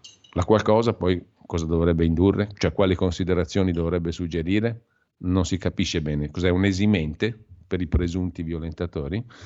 Comunque, mm, c'è anche Marine Le Pen che parla con la verità. Carameloni, mettiamoci insieme, cambiamo questa Europa. A centro pagina quanto fa paura la verità sulla Covid, attaccano la commissione d'inchiesta. Il direttore Belpietro, politici e giornali lo hanno già condannato, si parla non di, di Facci ma di La Russa. Fossi stato nei panni di Ignazio, Scrive Belpietro, alla notizia di mio figlio indagato per violenza sessuale me ne sarei stato zitto, limitandomi a dichiarazioni del tipo ho fiducia nella magistratura, rispetto per i magistrati, aspettiamo i risultati delle indagini, eccetera. Un silenzio dettato non dalla necessità di mantenere un atteggiamento istituzionale, sei pur sempre il Presidente del Senato, ma perché inevitabilmente se il Presidente del Senato interviene in una faccenda di cronaca nera in cui è coinvolto il figlio, da privata che era, la questione diventa pubblica, insomma l'aveva scritto il Corriere della Sera in prima pagina, era già comunque pubblica e politica, cioè argomento da dibattito in tv e in piazza. Lo si è visto anche ieri, contestazione nei confronti del ministro Roccella, travolta dal pubblico durante la presentazione di un libro per aver osato dire che non aveva intenzione di entrare nel merito di un rapporto fra padre e figlio, anche se il padre è il presidente del Senato. Del resto, scrive Belpietro, così come oggi dico che un politico avrebbe dovuto evitare di parlare del caso, ieri criticai Beppe Grillo per aver attaccato la ragazza che accusava di stupro il figlio, vicenda per cui è in corso un processo. I fatti privati dovrebbero restare fuori dal dibattito politico e la tesi di Maurizio Belpietro. Politici e giornali hanno già condannato la russa, si procede per tesi precostituite, tutti colpevolisti a prescindere, senza conoscere i fatti. Ignazio La Russa avrebbe fatto meglio a tacere, ma anche i figli delle alte cariche istituzionali hanno diritto alla presunzione di innocenza. Le vicende private, anche gravi, devono restare fuori dal dibattito politico, non possono essere oggetto di talk show, sono materia da tribunali si danno acquisiti fatti che acquisiti non sono. Il caso Grillo, dove le denunce non sempre hanno trovato conferma nelle perizie, non ha insegnato nulla. Fabio Amendolara si occupa invece, come dicevamo, delle carte disponibili, conoscibili, i misteri, gli interrogativi aperti, la ragazza ha fatto uso di cocaina, benzodiazepine antidepressivi, le lesioni non sarebbero dirimenti, è arrivata in ospedale in buone condizioni. Da oggi gli inquirenti inizieranno a sentire presunta vittima e testimoni. L'ordine degli avvocati aveva bacchettato il legale della ragazza che ha denunciato il figlio di La Russa. Tra gli altri titoli in prima pagina sulla verità di stamani, eh, il campione che diceva il gol nasce per caso, l'addio a Luisito Suarez e poi l'intervista a Edoardo Bennato. Attenti, vedo in giro davvero troppi burattini. Con ciò lasciamo la verità e andiamo a Libero. Libero si occupa amplissimamente del caso che riguarda il suo giornalista, cioè Filippo Facci. Il PD molesta Facci è il titolo d'apertura sul caso La Russa. La sinistra attacca, ha scritto frasi sessiste, non può andare in Rai. Assurdo, commenta Libero. C'è lo stesso Facci che scrive, più o meno quello che ha scritto su uh, Dagospia, la letterina che ha mandato a Dagospia, poco di più eh, è un passaggio stilistico, dice lui, quella frase che ha scritto. La frase, lo ripetiamo ancora, è questa qui. Una ragazza di 22 anni era indubbiamente fatta di cocaina prima di essere fatta anche da Leonardo Apache la russa, una frase di un'eleganza strepitosa.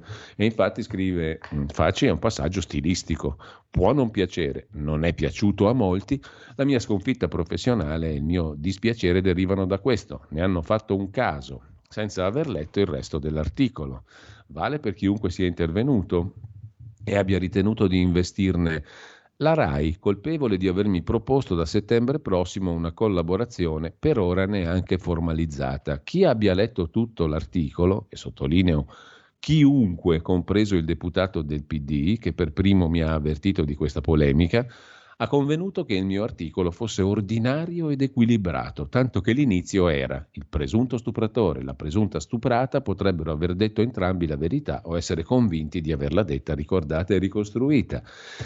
Il passaggio successivo della frase incriminata, quella che non è piaciuta stilisticamente a tutti, il che non mi rende automaticamente razzista, sessista, fascista e vittimizzatore improprio, è quest'altro Ogni racconto di lei sarà reso equivoco dalla polvere presa prima di entrare in discoteca, prima di chiedere all'amica sono stata drogata anche se lo era già di suo che è un dato di cronaca, è esattamente quello che sta succedendo. Poi nell'articolo do anche torto al Presidente del Senato nel ruolo di padre. Scrivo che è vero, tra il fatto e la denuncia sono passati 40 giorni, ma per la nostra giurisprudenza significa poco. È lo stesso genere di perplessità che aveva avuto Grillo nello scagliarsi contro l'accusatrice di suo figlio. Ma così, scrive stamani Filippo Facci, sto già passando dalla parte del torto, sto facendo il complessato, come se dovessi dimostrare qualcosa. Il mio articolo è lì da leggere, chi mi deve impiccare almeno prima lo legga. Poi per la verità uno lo legge, ma quella frase lì rimane quella frase lì. C- cosa c'entra il resto? Comunque, detto questo, la mia sconfitta professionale consiste tipicamente nell'illudersi che i più ti leggano per intero, che magari conoscano anche i tuoi libri. Adesso scusate, per giudicare quell'articolo lì devo aver letto tutti i libri di Filippo Facci. Comunque, che abbiano cognizione di causa prima di attribuirti odiosi reati. Insomma, l'illusione che non ti trasformeranno in carne da cannone per alimentare le polemiche politiche di cui ti ritrovi a essere lo strumento del giorno. Riscriverei quella frase? No, perché conta un fatto solo che la frase non ha portato niente di buono la professionalità innanzitutto, l'orgoglio personale poi. Sulla questione c'è anche il direttore Sallusti che interviene in prima pagina su Libero. Il Tribunale del Popolo ha emesso la sua sentenza. Filippo Facci, una delle più brillanti originali penne del giornalismo italiano, firma di Libero, non può andare in RAI come previsto e deciso perché in un articolo su questo giornale si è concesso un gioco di parole innocentissimo, no? Simpatico, anche elegante, come dice lui. È un simpaticissimo gioco di parole. Una ragazza di 22 anni era indubbiamente fatta di cocaina prima di essere fatta da Leonardo a la russa. Cosa c'è di così male? È un gioco di parole, molto elegante, molto fine.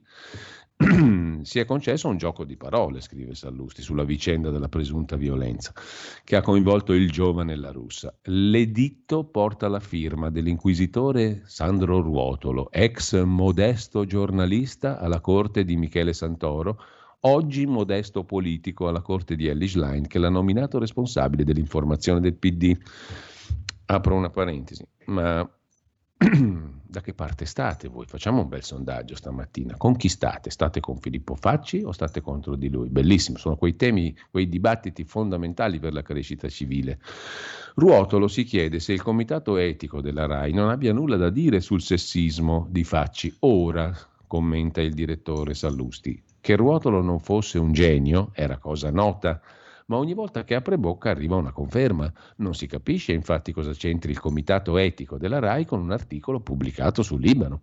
Intendo che se la sua giurisdizione superasse il confine di ciò che viene detto in RAI, saremmo in presenza non di un organo di controllo interno, ma del Soviet dell'informazione che come tutti i soviet si pronuncerebbe non in base a fatti oggettivi, ma di opportunità politica. Mi spiego, al PD non è passato per la testa, neanche per un attimo, di chiedere al comitato etico della RAI di escludere Roberto Saviano dalla prossima stagione TV. È previsto un suo programma per aver detto sulla 7 che la Presidente Meloni è una bastarda, cosa assai più grave e sessista di un gioco di parole mal riuscito, di cui non solo, a differenza di Facci, non si è mai scusato, ma addirittura vantato. E la censura non è scattata per Fedez, che ha addirittura simulato in diretta un rapporto tra uomini sul palco di Sanremo, in casa Rai. Ma soprattutto Sandro Ruotolo non, è, non ha letto l'articolo di Filippo Facci, uno scritto tutt'altro che sessista. Mi correggo, è possibile, conclude Sallusti, che l'abbia letto ma proprio non l'abbia capito, per pregiudizio certamente, ma ancora prima per limiti di comprendonio. Madre natura non è generosa con tutti allo stesso modo, gli ha dato del cretino per la terza volta a ruotolo. In ogni caso, è una cosa è certa, conclude il direttore di Libero, il PD non vuole Filippo Facci in RAI e ora alla RAI tocca scegliere, mettersi al servizio del PD o dimostrare, non dico l'indipendenza, ma almeno un minimo sindacale di autonomia. C'è un precedente che dovrebbe far scuola. Aver mandato in onda anni fa Sandro Ruotolo, ma come avete mandato in onda un cretino come Sandro Ruotolo e dite di no a Facci? Lo stupro, crimine odioso, ma bisogna provarlo, sentenzia per parte sua Vittorio Feltri in prima pagina su Libero. Eh, all'agonia tutti i fratelli La Russa su Repubblica, il giornale li ha descritti quasi come gangster, la loro colpa è essere figli di un presidente del Senato di centro-destra, dove centro forse è una locuzione in eccesso rispetto alla destra, ma comunque le frottole dei compagni per attaccare Roccella e poi a Portofino la prima via per Silvio Berlusconi, era il paese a cui era molto legato, ce lo racconta l'agente Bettulla Renato Farina in prima pagina su Libero. Antonio Tajani si occupa di magistrati a Unione Europea, non fermeranno la riforma della giustizia. Un'intervista di Pietro Senaldi al capogruppo leghista al Senato, Massimiliano Romeo. Certe accuse alla Le Pen mi ricordano quelle a Giorgia Meloni. Infine Antonio Soci, uomo e CO2 fanno il bene della natura. Che autogol certe politiche green, cioè verdi. Facciamo in tempo adesso a vedere anche, beh, lo ricordiamo sempre anche se non è uscito l'edizione quella di sabato, il quotidiano di Sicilia, che si occupa della rivincita dei comuni sui fondi del PNRR. Ha segnato il 91% delle risorse previste per i comuni italiani, impegnati 36 miliardi su 40 programmati. Detto questo, il sole 24 ore del lunedì, cioè di stamani, si occupa invece di quanto sono bravi i presidenti delle regioni o meno, un sondaggio sul governance poll, più che un sondaggio, un'analisi, diciamo così, sulle presidenze di regione. Risulterebbe che Bonaccini vince su Zaia, che è secondo. Fra i sindaci, il sindaco di Milano, superstar, supera tutti, il più bravo sindaco d'Italia, Beppe Sala. Per i presidenti, Federica, altro leghista, è al terzo posto. Mentre l'altro tema è il fotovoltaico, 780 progetti sono in lista d'attesa, scrive il 24 ore. Italia Oggi 7, diretta da Marino Longoni, si occupa di intelligenza artificiale e della legge europea, l'AI Act, cioè l'Artificial Intelligence Act, se, che è la normativa europea dell'Unione Europea che boccia chat GPT. I chatbot presenti sul mercato, cioè quei software di interlocuzione umanoide, diciamo così, mancano di trasparenza sull'utilizzo dei dati e sul processo di addestramento dell'intelligenza artificiale e creano inquinamento perché sono molto molto dispendiosi sotto il profilo energetico. Per far funzionare ChatGPT si brucia tanta energia. ChatGPT bocciato dalle nuove regole europee. Il commento del direttore Longoni, fake news ma a costo zero. L'uso dell'intelligenza artificiale sta già cambiando il nostro mondo, anche se probabilmente non ce ne siamo accorti. Uno degli effetti più significativi di questi nuovi strumenti eh, che sono già in azione è quello dell'informazione, dove chat GPT e compagni sono già massicciamente impiegati per fare soldi senza troppi scrupoli. Secondo un rapporto elaborato da New Guard insieme a MIT Technology Review, si stanno diffondendo chatbot per riempire i siti spazzatura con testo generato da intelligenza artificiale. Obiettivo? Generare contatti e a basso costo per attirare gli inserzionisti paganti. Il meccanismo ha già raggiunto un valore globale annuo di 13 miliardi di dollari. Uno dei siti rilevati da questa ricerca era in grado di produrre tramite intelligenza artificiale più di 1200 notizie al giorno, naturalmente in gran parte inaffidabili, ma per attirare i click e per attirare quindi i soldi e la pubblicità. Fake news a costo zero, perché non c'è più un umano dietro, ma un umanoide, un software, comunque un chatbot, una, una roba tipo chat GPT. Con questo lasciamo anche in questo caso la prima pagina di, um, di Italia Oggi 7, musica e poi vediamo se c'è, come tutti i lunedì, la rubrica del Qui Parlamento con il capogruppo della Lega alla Camera, Riccardo Molinari.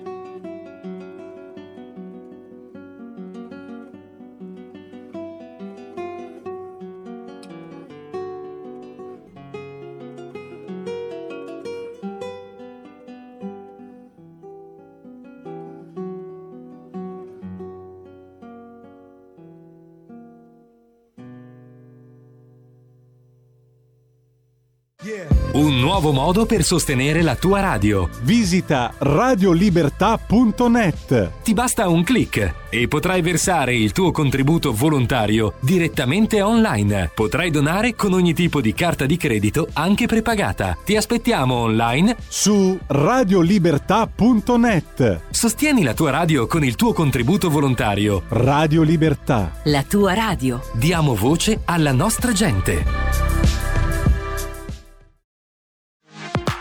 La tua radio è ascoltabile anche con la televisione in digitale. Sul telecomando della televisione digitale o del tuo ricevitore digitale puoi scegliere se vedere la TV o ascoltare la radio. Risintonizza i canali radio e troverai anche Radio Libertà, canale 252.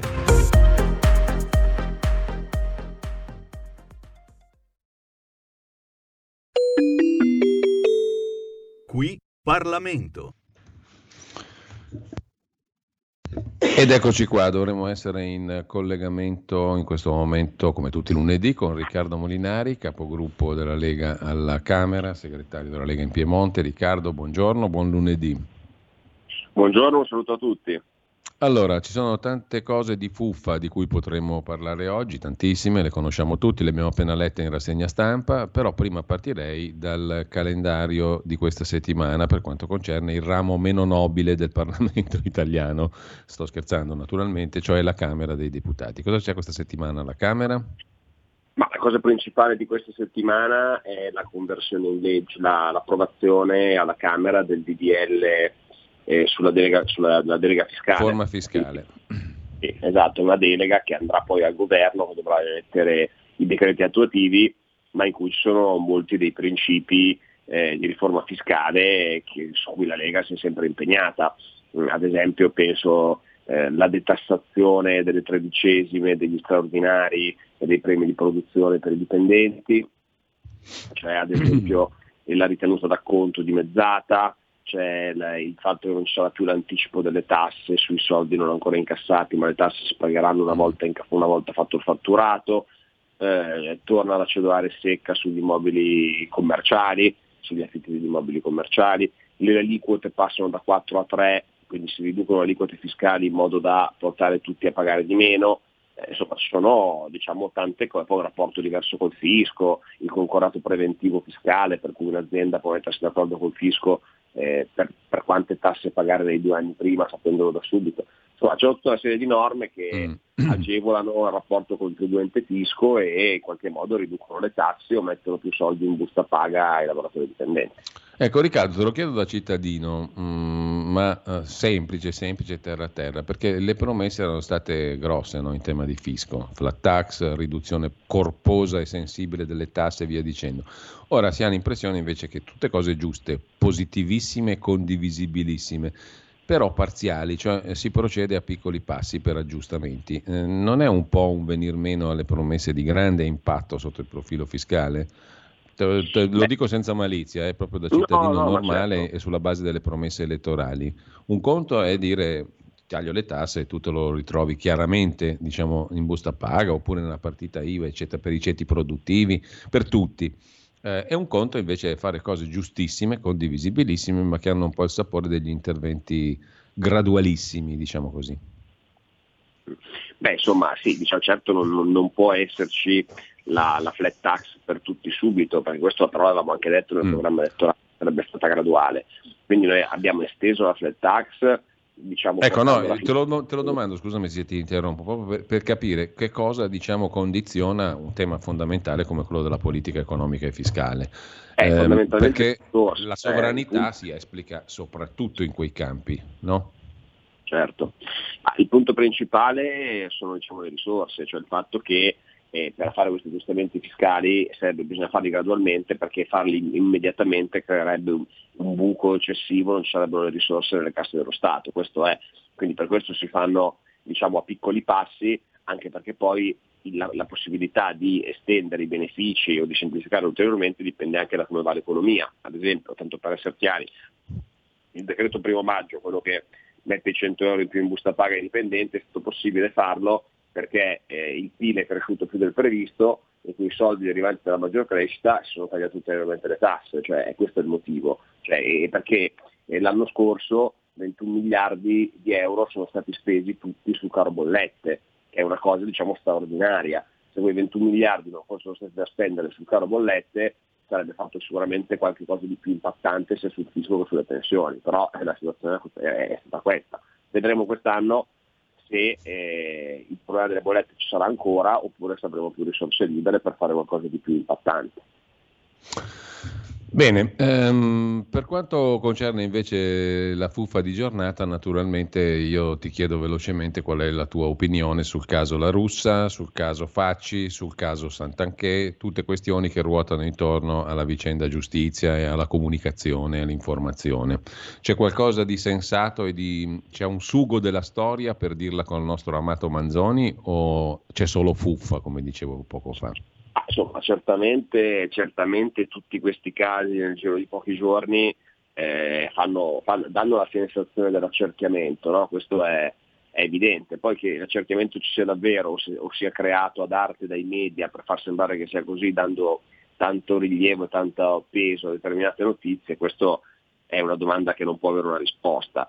Eh, io penso che il governo debba procedere e andare avanti sulle riforme della giustizia che sosteneva di voler fare anche prima che uscissero questi casi, perché avevo letto un po' i giornali, la polemica è che il governo farebbe delle riforme per vendetta, perché ci sono stati questi casi giudiziari. Questo non è assolutamente vero, perché nel programma del centrodestra le riforme sulla giustizia c'erano eh, da tempo, il centrodestra ha vinto quel programma elettorale, deve portare avanti il suo programma senza fare polemiche con nessuno senza vedere dietrologie, ma semplicemente per rispettare quello che è il mandato popolare dei cittadini. Non bisogna fare l'errore di far passare delle riforme eh, giuste e votate dalla maggioranza, perché la maggioranza si è espressa sul non pubblicare le intercettazioni, sulla ehm, eh, separazione delle carriere, sui tempi della giustizia più veloci, quindi tutte cose che noi abbiamo sottoposto ai cittadini, abbiamo preso i voti, le dobbiamo fare, le dobbiamo fare indipendentemente da quelle che sono le inchieste giudiziarie. Poi siamo sulle tempistiche eh, sulle modalità comunicative ognuno può farsi la sua opinione. Io di tutte queste vicende quella che ritengo più grave onestamente è il fatto che eh, sulla vicenda Sant'Anché non ci fosse, eh, il ministro stesso non fosse diciamo, informato dell'indagine e lo venisse a sapere il giorno in cui fa la relazione in aula da un giornale. Questo è molto grave, questo è molto grave perché è capitato a Sant'Anché ma può succedere a qualsiasi cittadino italiano, cioè non è normale che uno sia sotto indagine e lo venga a sapere dai giornali, perché il giornale ha avuto la vedina dalla procura o chissà perché. E questo non, non, va bene, è un problema di sistema ed è una delle cose su cui la, la riforma Nordio vuole intervenire. Peraltro più o meno la notizia era già uscita a novembre no? dell'indagine, era vecchiotta. Sì, esatto, è uscita la notizia dell'indagine, chiaramente non si sapeva che l'indagine era personalmente su di lei, questo si è saputo sì. l'altro giorno, era un'indagine sulle aziende, poi sapete che insomma, la sua tesi è che lei non avesse incarichi operativi in queste aziende, mentre invece chi l'accusa dice eh, no, tu eri amministratrice di fatto, e queste poi insomma, sono le questioni processuali, si vedrà come stanno le cose. Ecco, altra questione diversa completamente, ci volata un po' via, eh, visto che il focus eh, dei media è stato puntato su queste fuffe di cui parlavamo mm, fino a poco fa. Eh, altra questione invece un po' più sostanziale, io vorrei chiederti se sai qualcosa di più circa lo stato di salute del percorso verso l'autonomia regionale. Lì hanno fatto un po' rumore le dimissioni di quattro anziani componenti, illustri anziani componenti dal comitato di definizione dei LEP, insomma un comitato importante per il passaggio verso l'autonomia differenziata delle regioni, come abbiamo letto tutti. Il professor Cassese rimane a presiedere il comitato, i quattro illustri esponenti se ne sono andati, cambia qualcosa? Ma allora, il fatto che quelli se ne siano andati eh, se noi guardiamo esattamente chi sono, sono tutti quanti diciamo, giuristi di altissimo profilo, ma tutti diciamo, collocati politicamente da una certa parte. Io però non leggerei quelle dimissioni solo in quest'ottica qua, cioè sono, le dimissioni non sono state fatte solo perché questi sono di sinistra, per semplificare. Cioè, il problema vero è che questo lavoro sui LEP sta facendo venire fuori quello che noi abbiamo sempre sostenuto, se noi andiamo a guardare davvero quanto costa ogni funzione e quanto è il costo standard, quando bisogna spendere, viene fuori che alla fine sono proprio le regioni che chiedono l'autonomia che sono riuscite spendendo meno a offrire servizi migliori. Perché diciamo, nell'indefinito della spesa storica, è vero che sulla spesa storica le regioni del mezzogiorno eh, hanno, prendono meno fondi di quelle del nord perché hanno meno abitanti, è una questione di proporzione diciamo, rispetto alla popolazione. Ma se si va a fare il calcolo in, eh, diciamo, rispetto al, alla prestazione da erogare al singolo cittadino viene fuori che in realtà le risorse a quelle regioni sono molte di più in proporzione rispetto a quelle che vengono date alle regioni del nord. E io penso che non ci sia la volontà di affrontarlo questo tema. Chi è contro l'autonomia fondamentalmente vuole che continui la situazione attuale per continuare nel mare magnum della spesa storica a fare un po' quello che vuole amministrare male. E questa cosa qua dei LEP invece mette con le spalle contro il muro, chi per anni ha sempre detto no, dobbiamo fare i LEP perché sennò con la spesa storica quelli del nord prendono di più. Ecco, mm, io penso che la, la, questione sia questa qua, che ci sia un ostruzionismo, che ogni, ogni scusa sarà buona per ritardare il percorso. Quello che dispiace poi è leggere anche diciamo, delle veline da parte di qualche alleato che dice eh, l'autonomia è un percorso di legislatura, mm. vedremo nei prossimi anni, è legato al presidenzialismo. Io penso che la Lega debba invece insistere perché i tempi eh, legge, scritti in legge di bilancio, cioè l'anno prossimo, vengano rispettati. Eh, l'autonomia non può avere lo stesso percorso del presidenzialismo perché non è una riforma costituzionale, è, una, ah, è un'applicazione della Costituzione, quindi si fa con legge ordinaria. Quindi credo che noi dobbiamo assolutamente batterci perché venga fatta rispettando i tempi, non entro la legislatura, perché non avrebbe nessun senso, sarebbe solo... Tra l'altro a 22 anni di distanza esatto. dall'introduzione di quei principi in Costituzione. Esatto, è del 2001, quindi sì.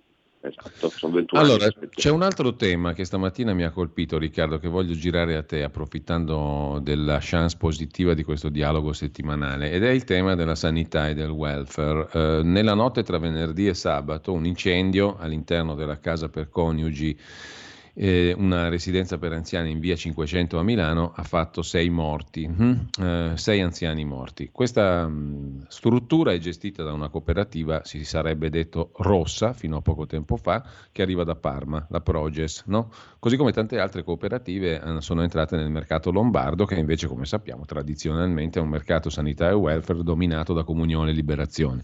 Bersani è andato più volte al meeting di Comunione e Liberazione. Qualcuno ha anche scritto qualcosa circa conce- le reciproche concessioni di affari uno nel territorio dell'altro. Cioè io entro in Lombardia, poi ti do un pezzo della mia Emilia Romagna o del Veneto e via dicendo.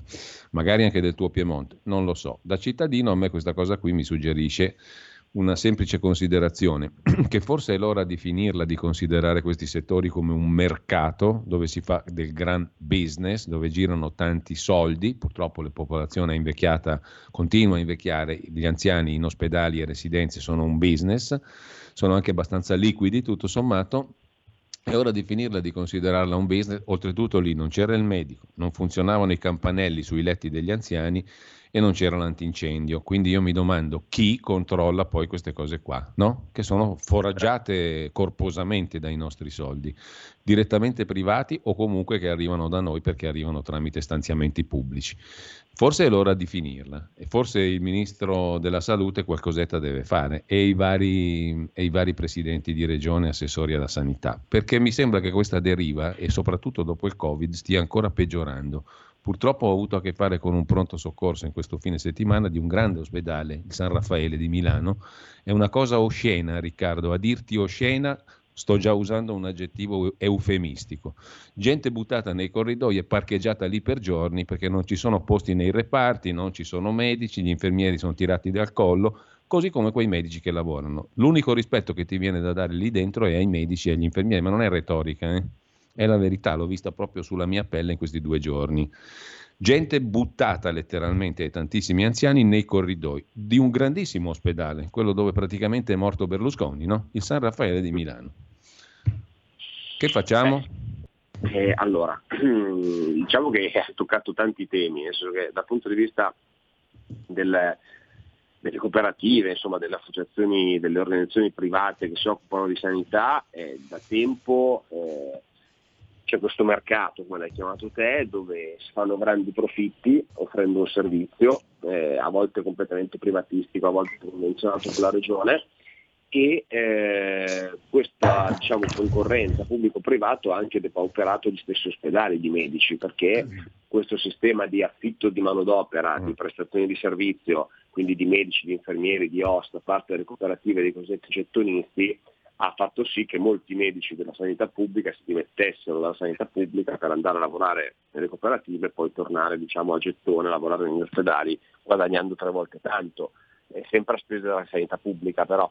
Questo era un sistema che eh, ormai era fuori controllo, che andava avanti da anni, eh, fa ridere che insomma, la sinistra che sprologa sempre di sanità pubblica non se ne fosse mai accorta negli anni di governo e devo dire che il decreto Bolletti o cosiddetto decreto Schillaci ha posto un limite a questa pratica, nel senso che d'ora in avanti questo, questo, rapporto con i prestattori d'opera privati, quindi con i medici che vanno a lavorare negli ospedali privatamente, potrà esserci solo per 12 mesi, nel senso che ogni reparto potrà avere un contratto massimo di 12 mesi e poi dovrà internalizzare tutto.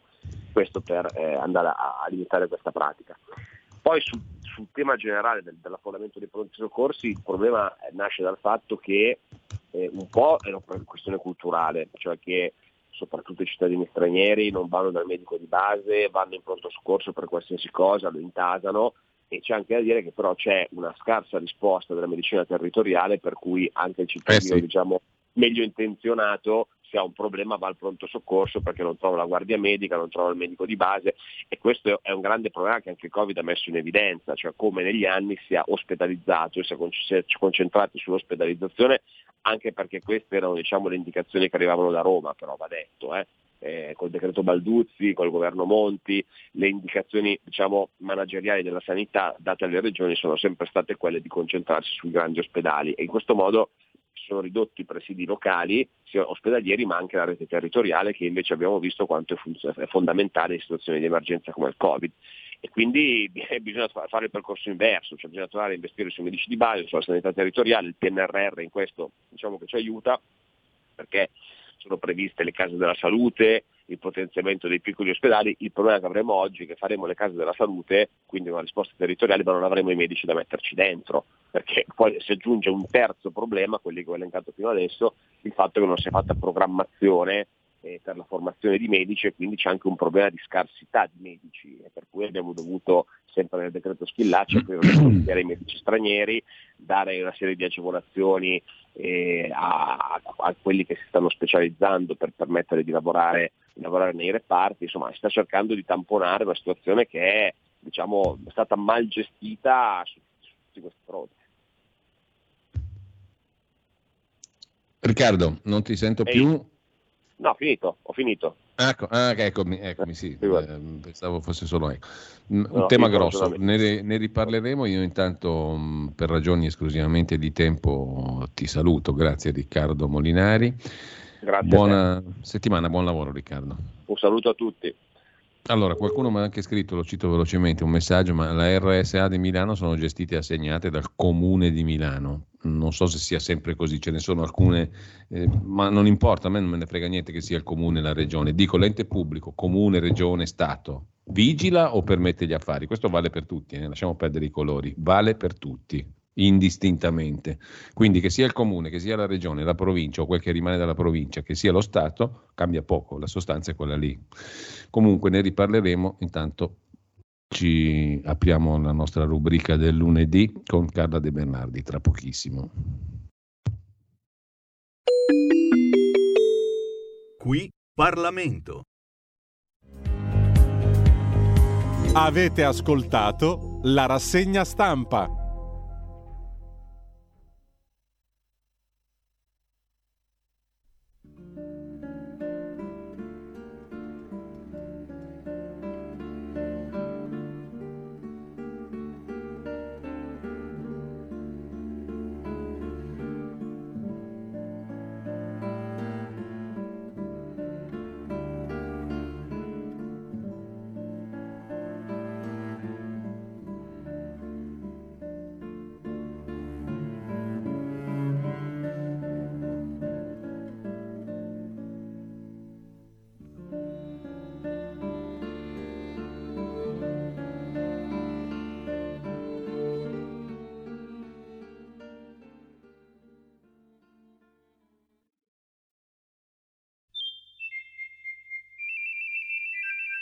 Va ora in onda La grande città con Carla De Bernardi. Si può vivere anche a Milano, nel cuore della città. Ridiamo subito la linea a Giulio Cainarca. Eccoci qua, grazie a Federico Borsari, un saluto a Carla De Bernardi, siamo scivolati un pochino, qualche minuto oltre le 9.15, parlavamo di sanità Carla e il tema è troppo drammatico. E allora ci ha portato via qualche minuto in più, eh, peraltro senza risolvere niente, come non hanno risolto niente negli anni coloro che hanno gestito questo settore, che è diventato sempre più, lo è, un business. Soldi, soldi, soldi. Eh, non vogliamo parlare di questo però, ma di Napoleone Bonaparte, se non ricordo male, perché ci avevi introdotto in questo capitolo, ma non avevamo finito di parlare di questo...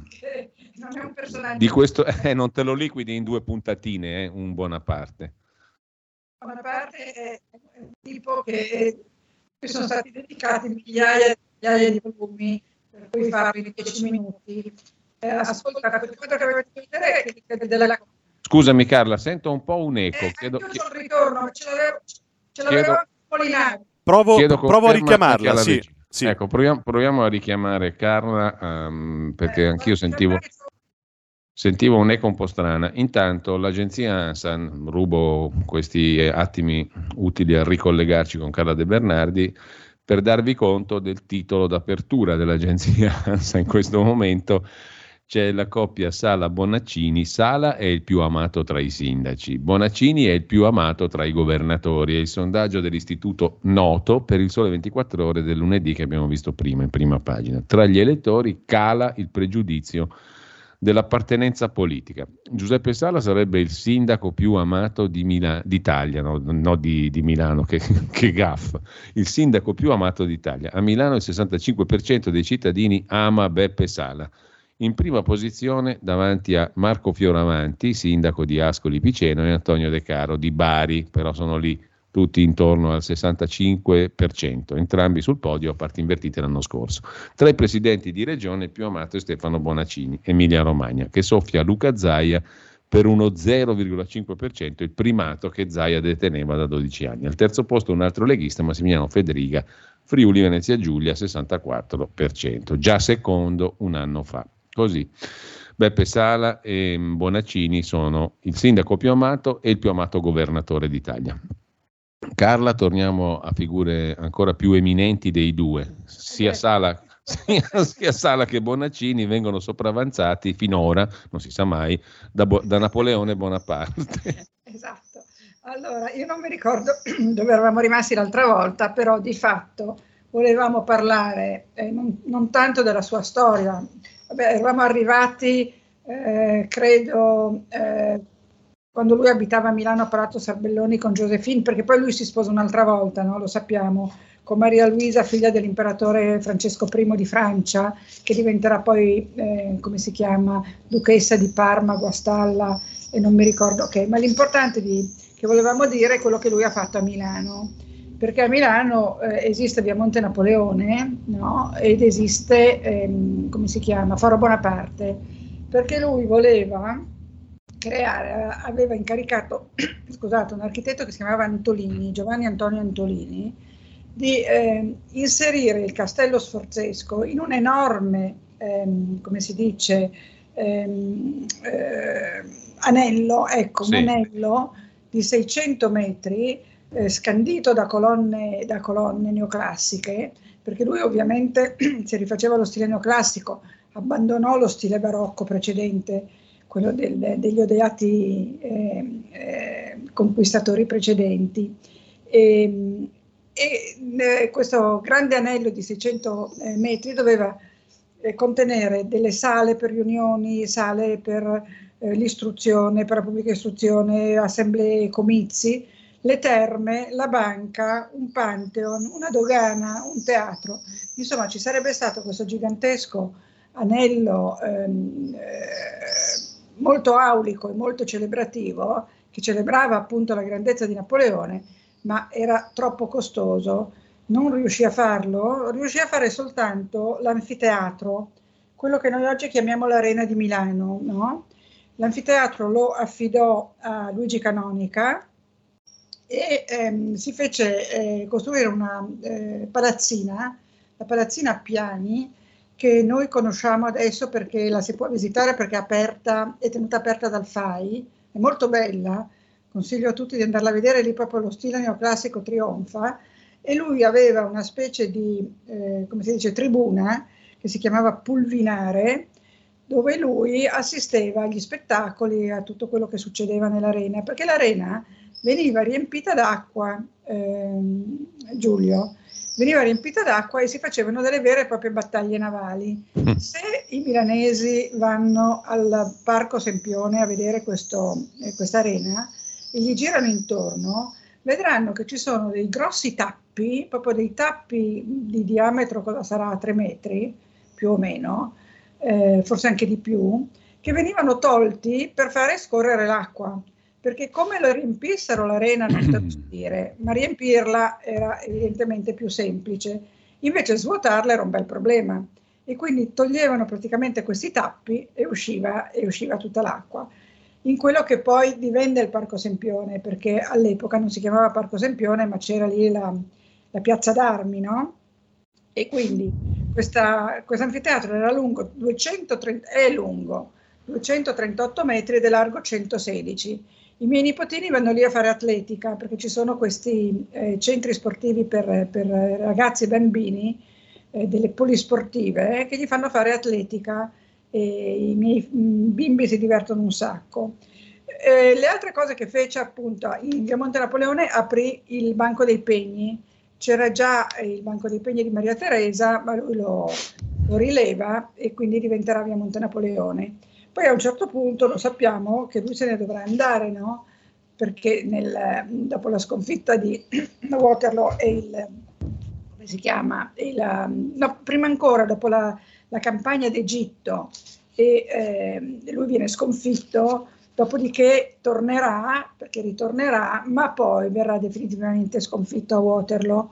Waterloo, scusami, si dice, dicono tutti Waterloo come se fosse all'inglese. Waterloo perché è belga, è la Morne Plain, come la definì Victor Hugo, quindi la triste pianura, dove lui alla fine trovò la sconfitta definitiva perché uno dei suoi generali, ve l'avevo già forse raccontato, il generale Grouchy, eh, questo lo racconta eh, Stefan Zweig in Momenti Fatali, un grande scrittore della Mitteleuropa. In Momenti Fatali lui racconta di tanti momenti storici cosa succede che fa cambiare le sorti di qualcosa di molto importante. Nel caso di Napoleone è che questo Grouchy, che doveva andare a aiutarlo a resistere ai prussiani, eh, sbaglia completamente strategia perché gli era stato detto di andare, fai conto, diciamo verso ovest, adesso non mi ricordo esattamente il punto cardinale, e lui va di là. Ma nel frattempo i prussiani avevano cambiato eh, loro strategia e quindi stavano accerchiando Napoleone dall'altra parte. E Grouchy si ostina a voler andare dove Napoleone gli aveva detto di andare, come se io ti dicessi Giulio, vai in piazza Loreto, poi in piazza Loreto non c'è più niente, cioè è crollata, è sprofondata e tu vai lo stesso in piazza Loreto perché io te l'ho detto. Ecco, lui si ostina Grouchy e quindi in questo momento fatale manca il supporto delle, eh, delle truppe, di parte delle truppe di Napoleone e lui viene sconfitto nella, nella triste pianura. Dopodiché congresso di Vienna e sappiamo quello che succede.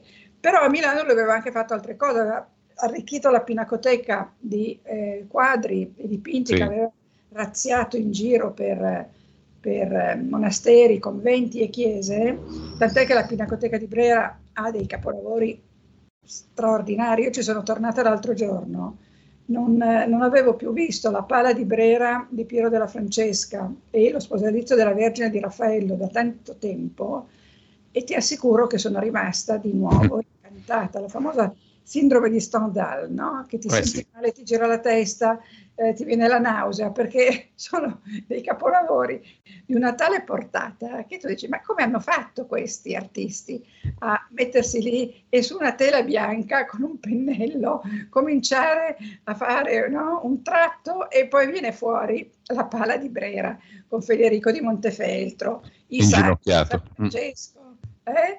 Sì, Federico in ginocchio. Federico in ginocchio, eh, in armatura però, no? per sì, rappresentare sì. il potere sia politico che religioso. Eh, la Madonna col bambino in grembo che al collo ha un corallo, perché il corallo rappresenta il fatto che lui morirà eh, per l'umanità, e San Giovanni dalla sua destra del bambino lo indica il corallo con un dito.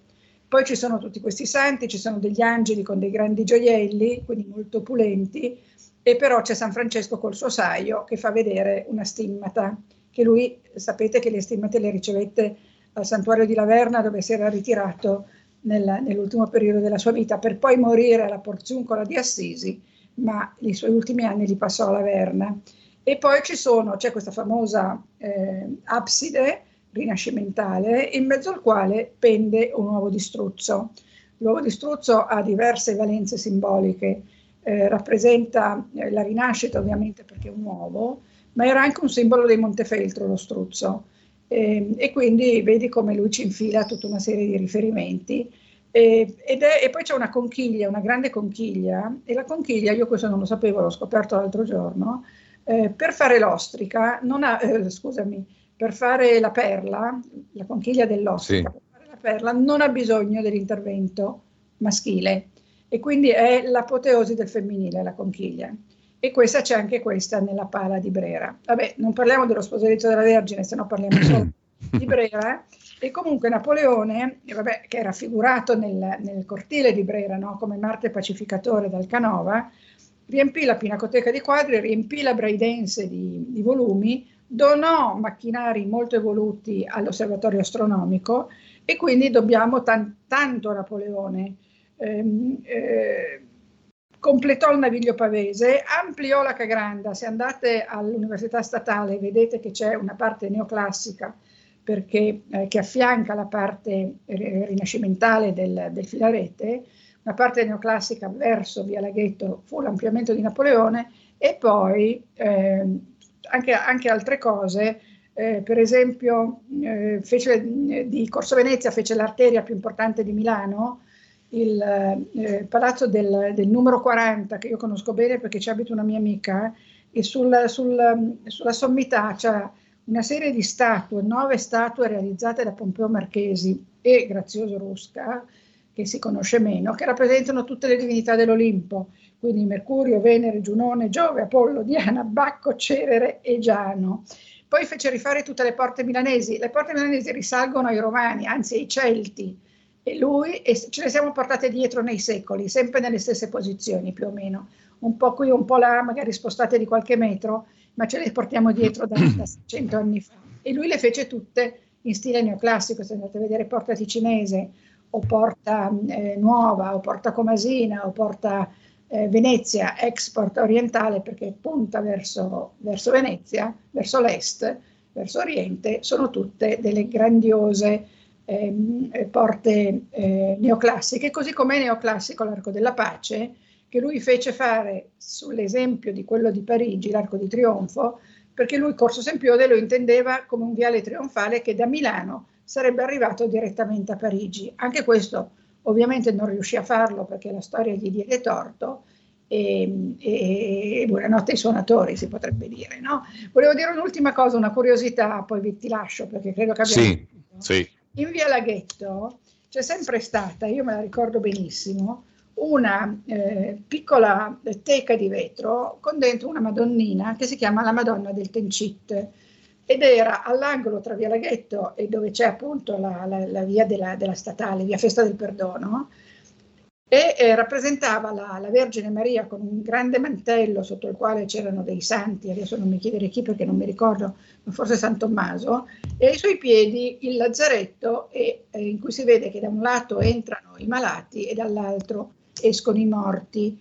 Quindi questo è un richiamo manzoniano, no? anche se la, la, la, la Madonnina del Tencite era più vecchia. Tencite erano i carbonai, che erano i, eh, tutti sporchi di nero e venivano detti Tencite. Ecco, l'altro giorno, anzi qualche mese fa, quando stavo scrivendo questo libro, sono andata a rivedere la Madonna del Tencit, anche perché sotto c'era un locale nei miei anni eh, eroici una specie di cave esistenziale dove si andava a bere, a flirtare e si chiamava proprio il Tencit. E per anni siamo andati noi giovani, diciamo dai 25 ai 40 anni milanesi, andavamo lì a, a sbaciucchiarci e a sentire suonare musica, eh, musica del pianoforte. E eh, la Madonnina del Tencit non c'era più. E allora ho l'avevo scritto nel mio libro che lei c'era e quindi ho dovuto fare una rettifica perché la Madonnina non c'è più. Beh. Non c'è più perché l'hanno portata alla Cagranda, eh, quindi alla, alla Fondazione Cagranda dove c'è anche una quadreria di tutti i benefattori della Cagranda e l'hanno portata lì per restaurarla. Poi non so se la riporteranno a Via Laghetto o se rimarrà alla Cagranda Comunque a Via Laghetto non c'è più, così come non c'è più a Palazzo Sormani nella sala del Grechetto quell'enorme bestiario che c'era fino a pochi anni fa, anche lì io l'avevo visto, l'avevo scritto nel libro che c'era questo meraviglioso affresco e quando sono tornata alla Sormani il Grechetto non c'era più. E questo è singolare perché tu scrivi una cosa in un libro, eh sì. una cosa che c'è da decenni, se non da secoli, come la Madonnina, e di colpo non c'è più. E tu rischi di scrivere una stupidaggine.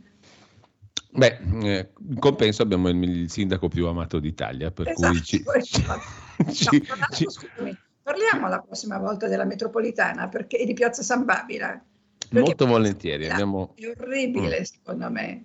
Quale? Cos'è che stavi la... dicendo che è orribile? La, l'attuale piazza San Babila con quella spianata ah, sì, di cemento sì, sì. che affianca la, più, la, è... la, famosa fontana, no? Che sono invece... d'accordo, sono d'accordo. Dai, eh, però ne parliamo la prossima gusti. settimana allora. Ci sono gusti, quindi c'è a chi piace e quindi... però eh, magari parliamo un po' anche della storia della metropolitana perché viene da molto lontano, Bene. non inizia Benissimo. con la, inizia nell'Ottocento la storia. Benissimo, allora Carla, per il momento grazie. Mm, grazie a te. settimana ci risentiamo. Ho la voce giù, non so cos'è, deve essere l'umidità. No, no va tutto bene, non ti preoccupare. Intanto, grazie, Giulio, grazie buona settimana, buona settimana. Ciao Grazie Carla, tra poco ciao, ciao, ciao, abbiamo allegramente superato le 9.30, tra poco sentirete anche la rubrica audio-video diritto rovescio del direttore di Italia Oggi, Pierluigi Magnaschi, e poi con voi ehm, Matteo Furian che ringrazio per questa, ehm, per questa disponibilità in questa fascia estiva di luglio e agosto a condurre il filo diretto dalle 9.30 circa fino alle 10.30 e poi Pierluigi Pellegrini tutto il resto. Buona mattina a tutti. Avete ascoltato La grande città con Carla De Bernardi. E la gente che vive, che lavora, che si diverte, che respiri in mezz'ora da piazza del Duomo, arrivi dove vuoi. Ma alle 4 del mattino Milano diventa un posto molto strano.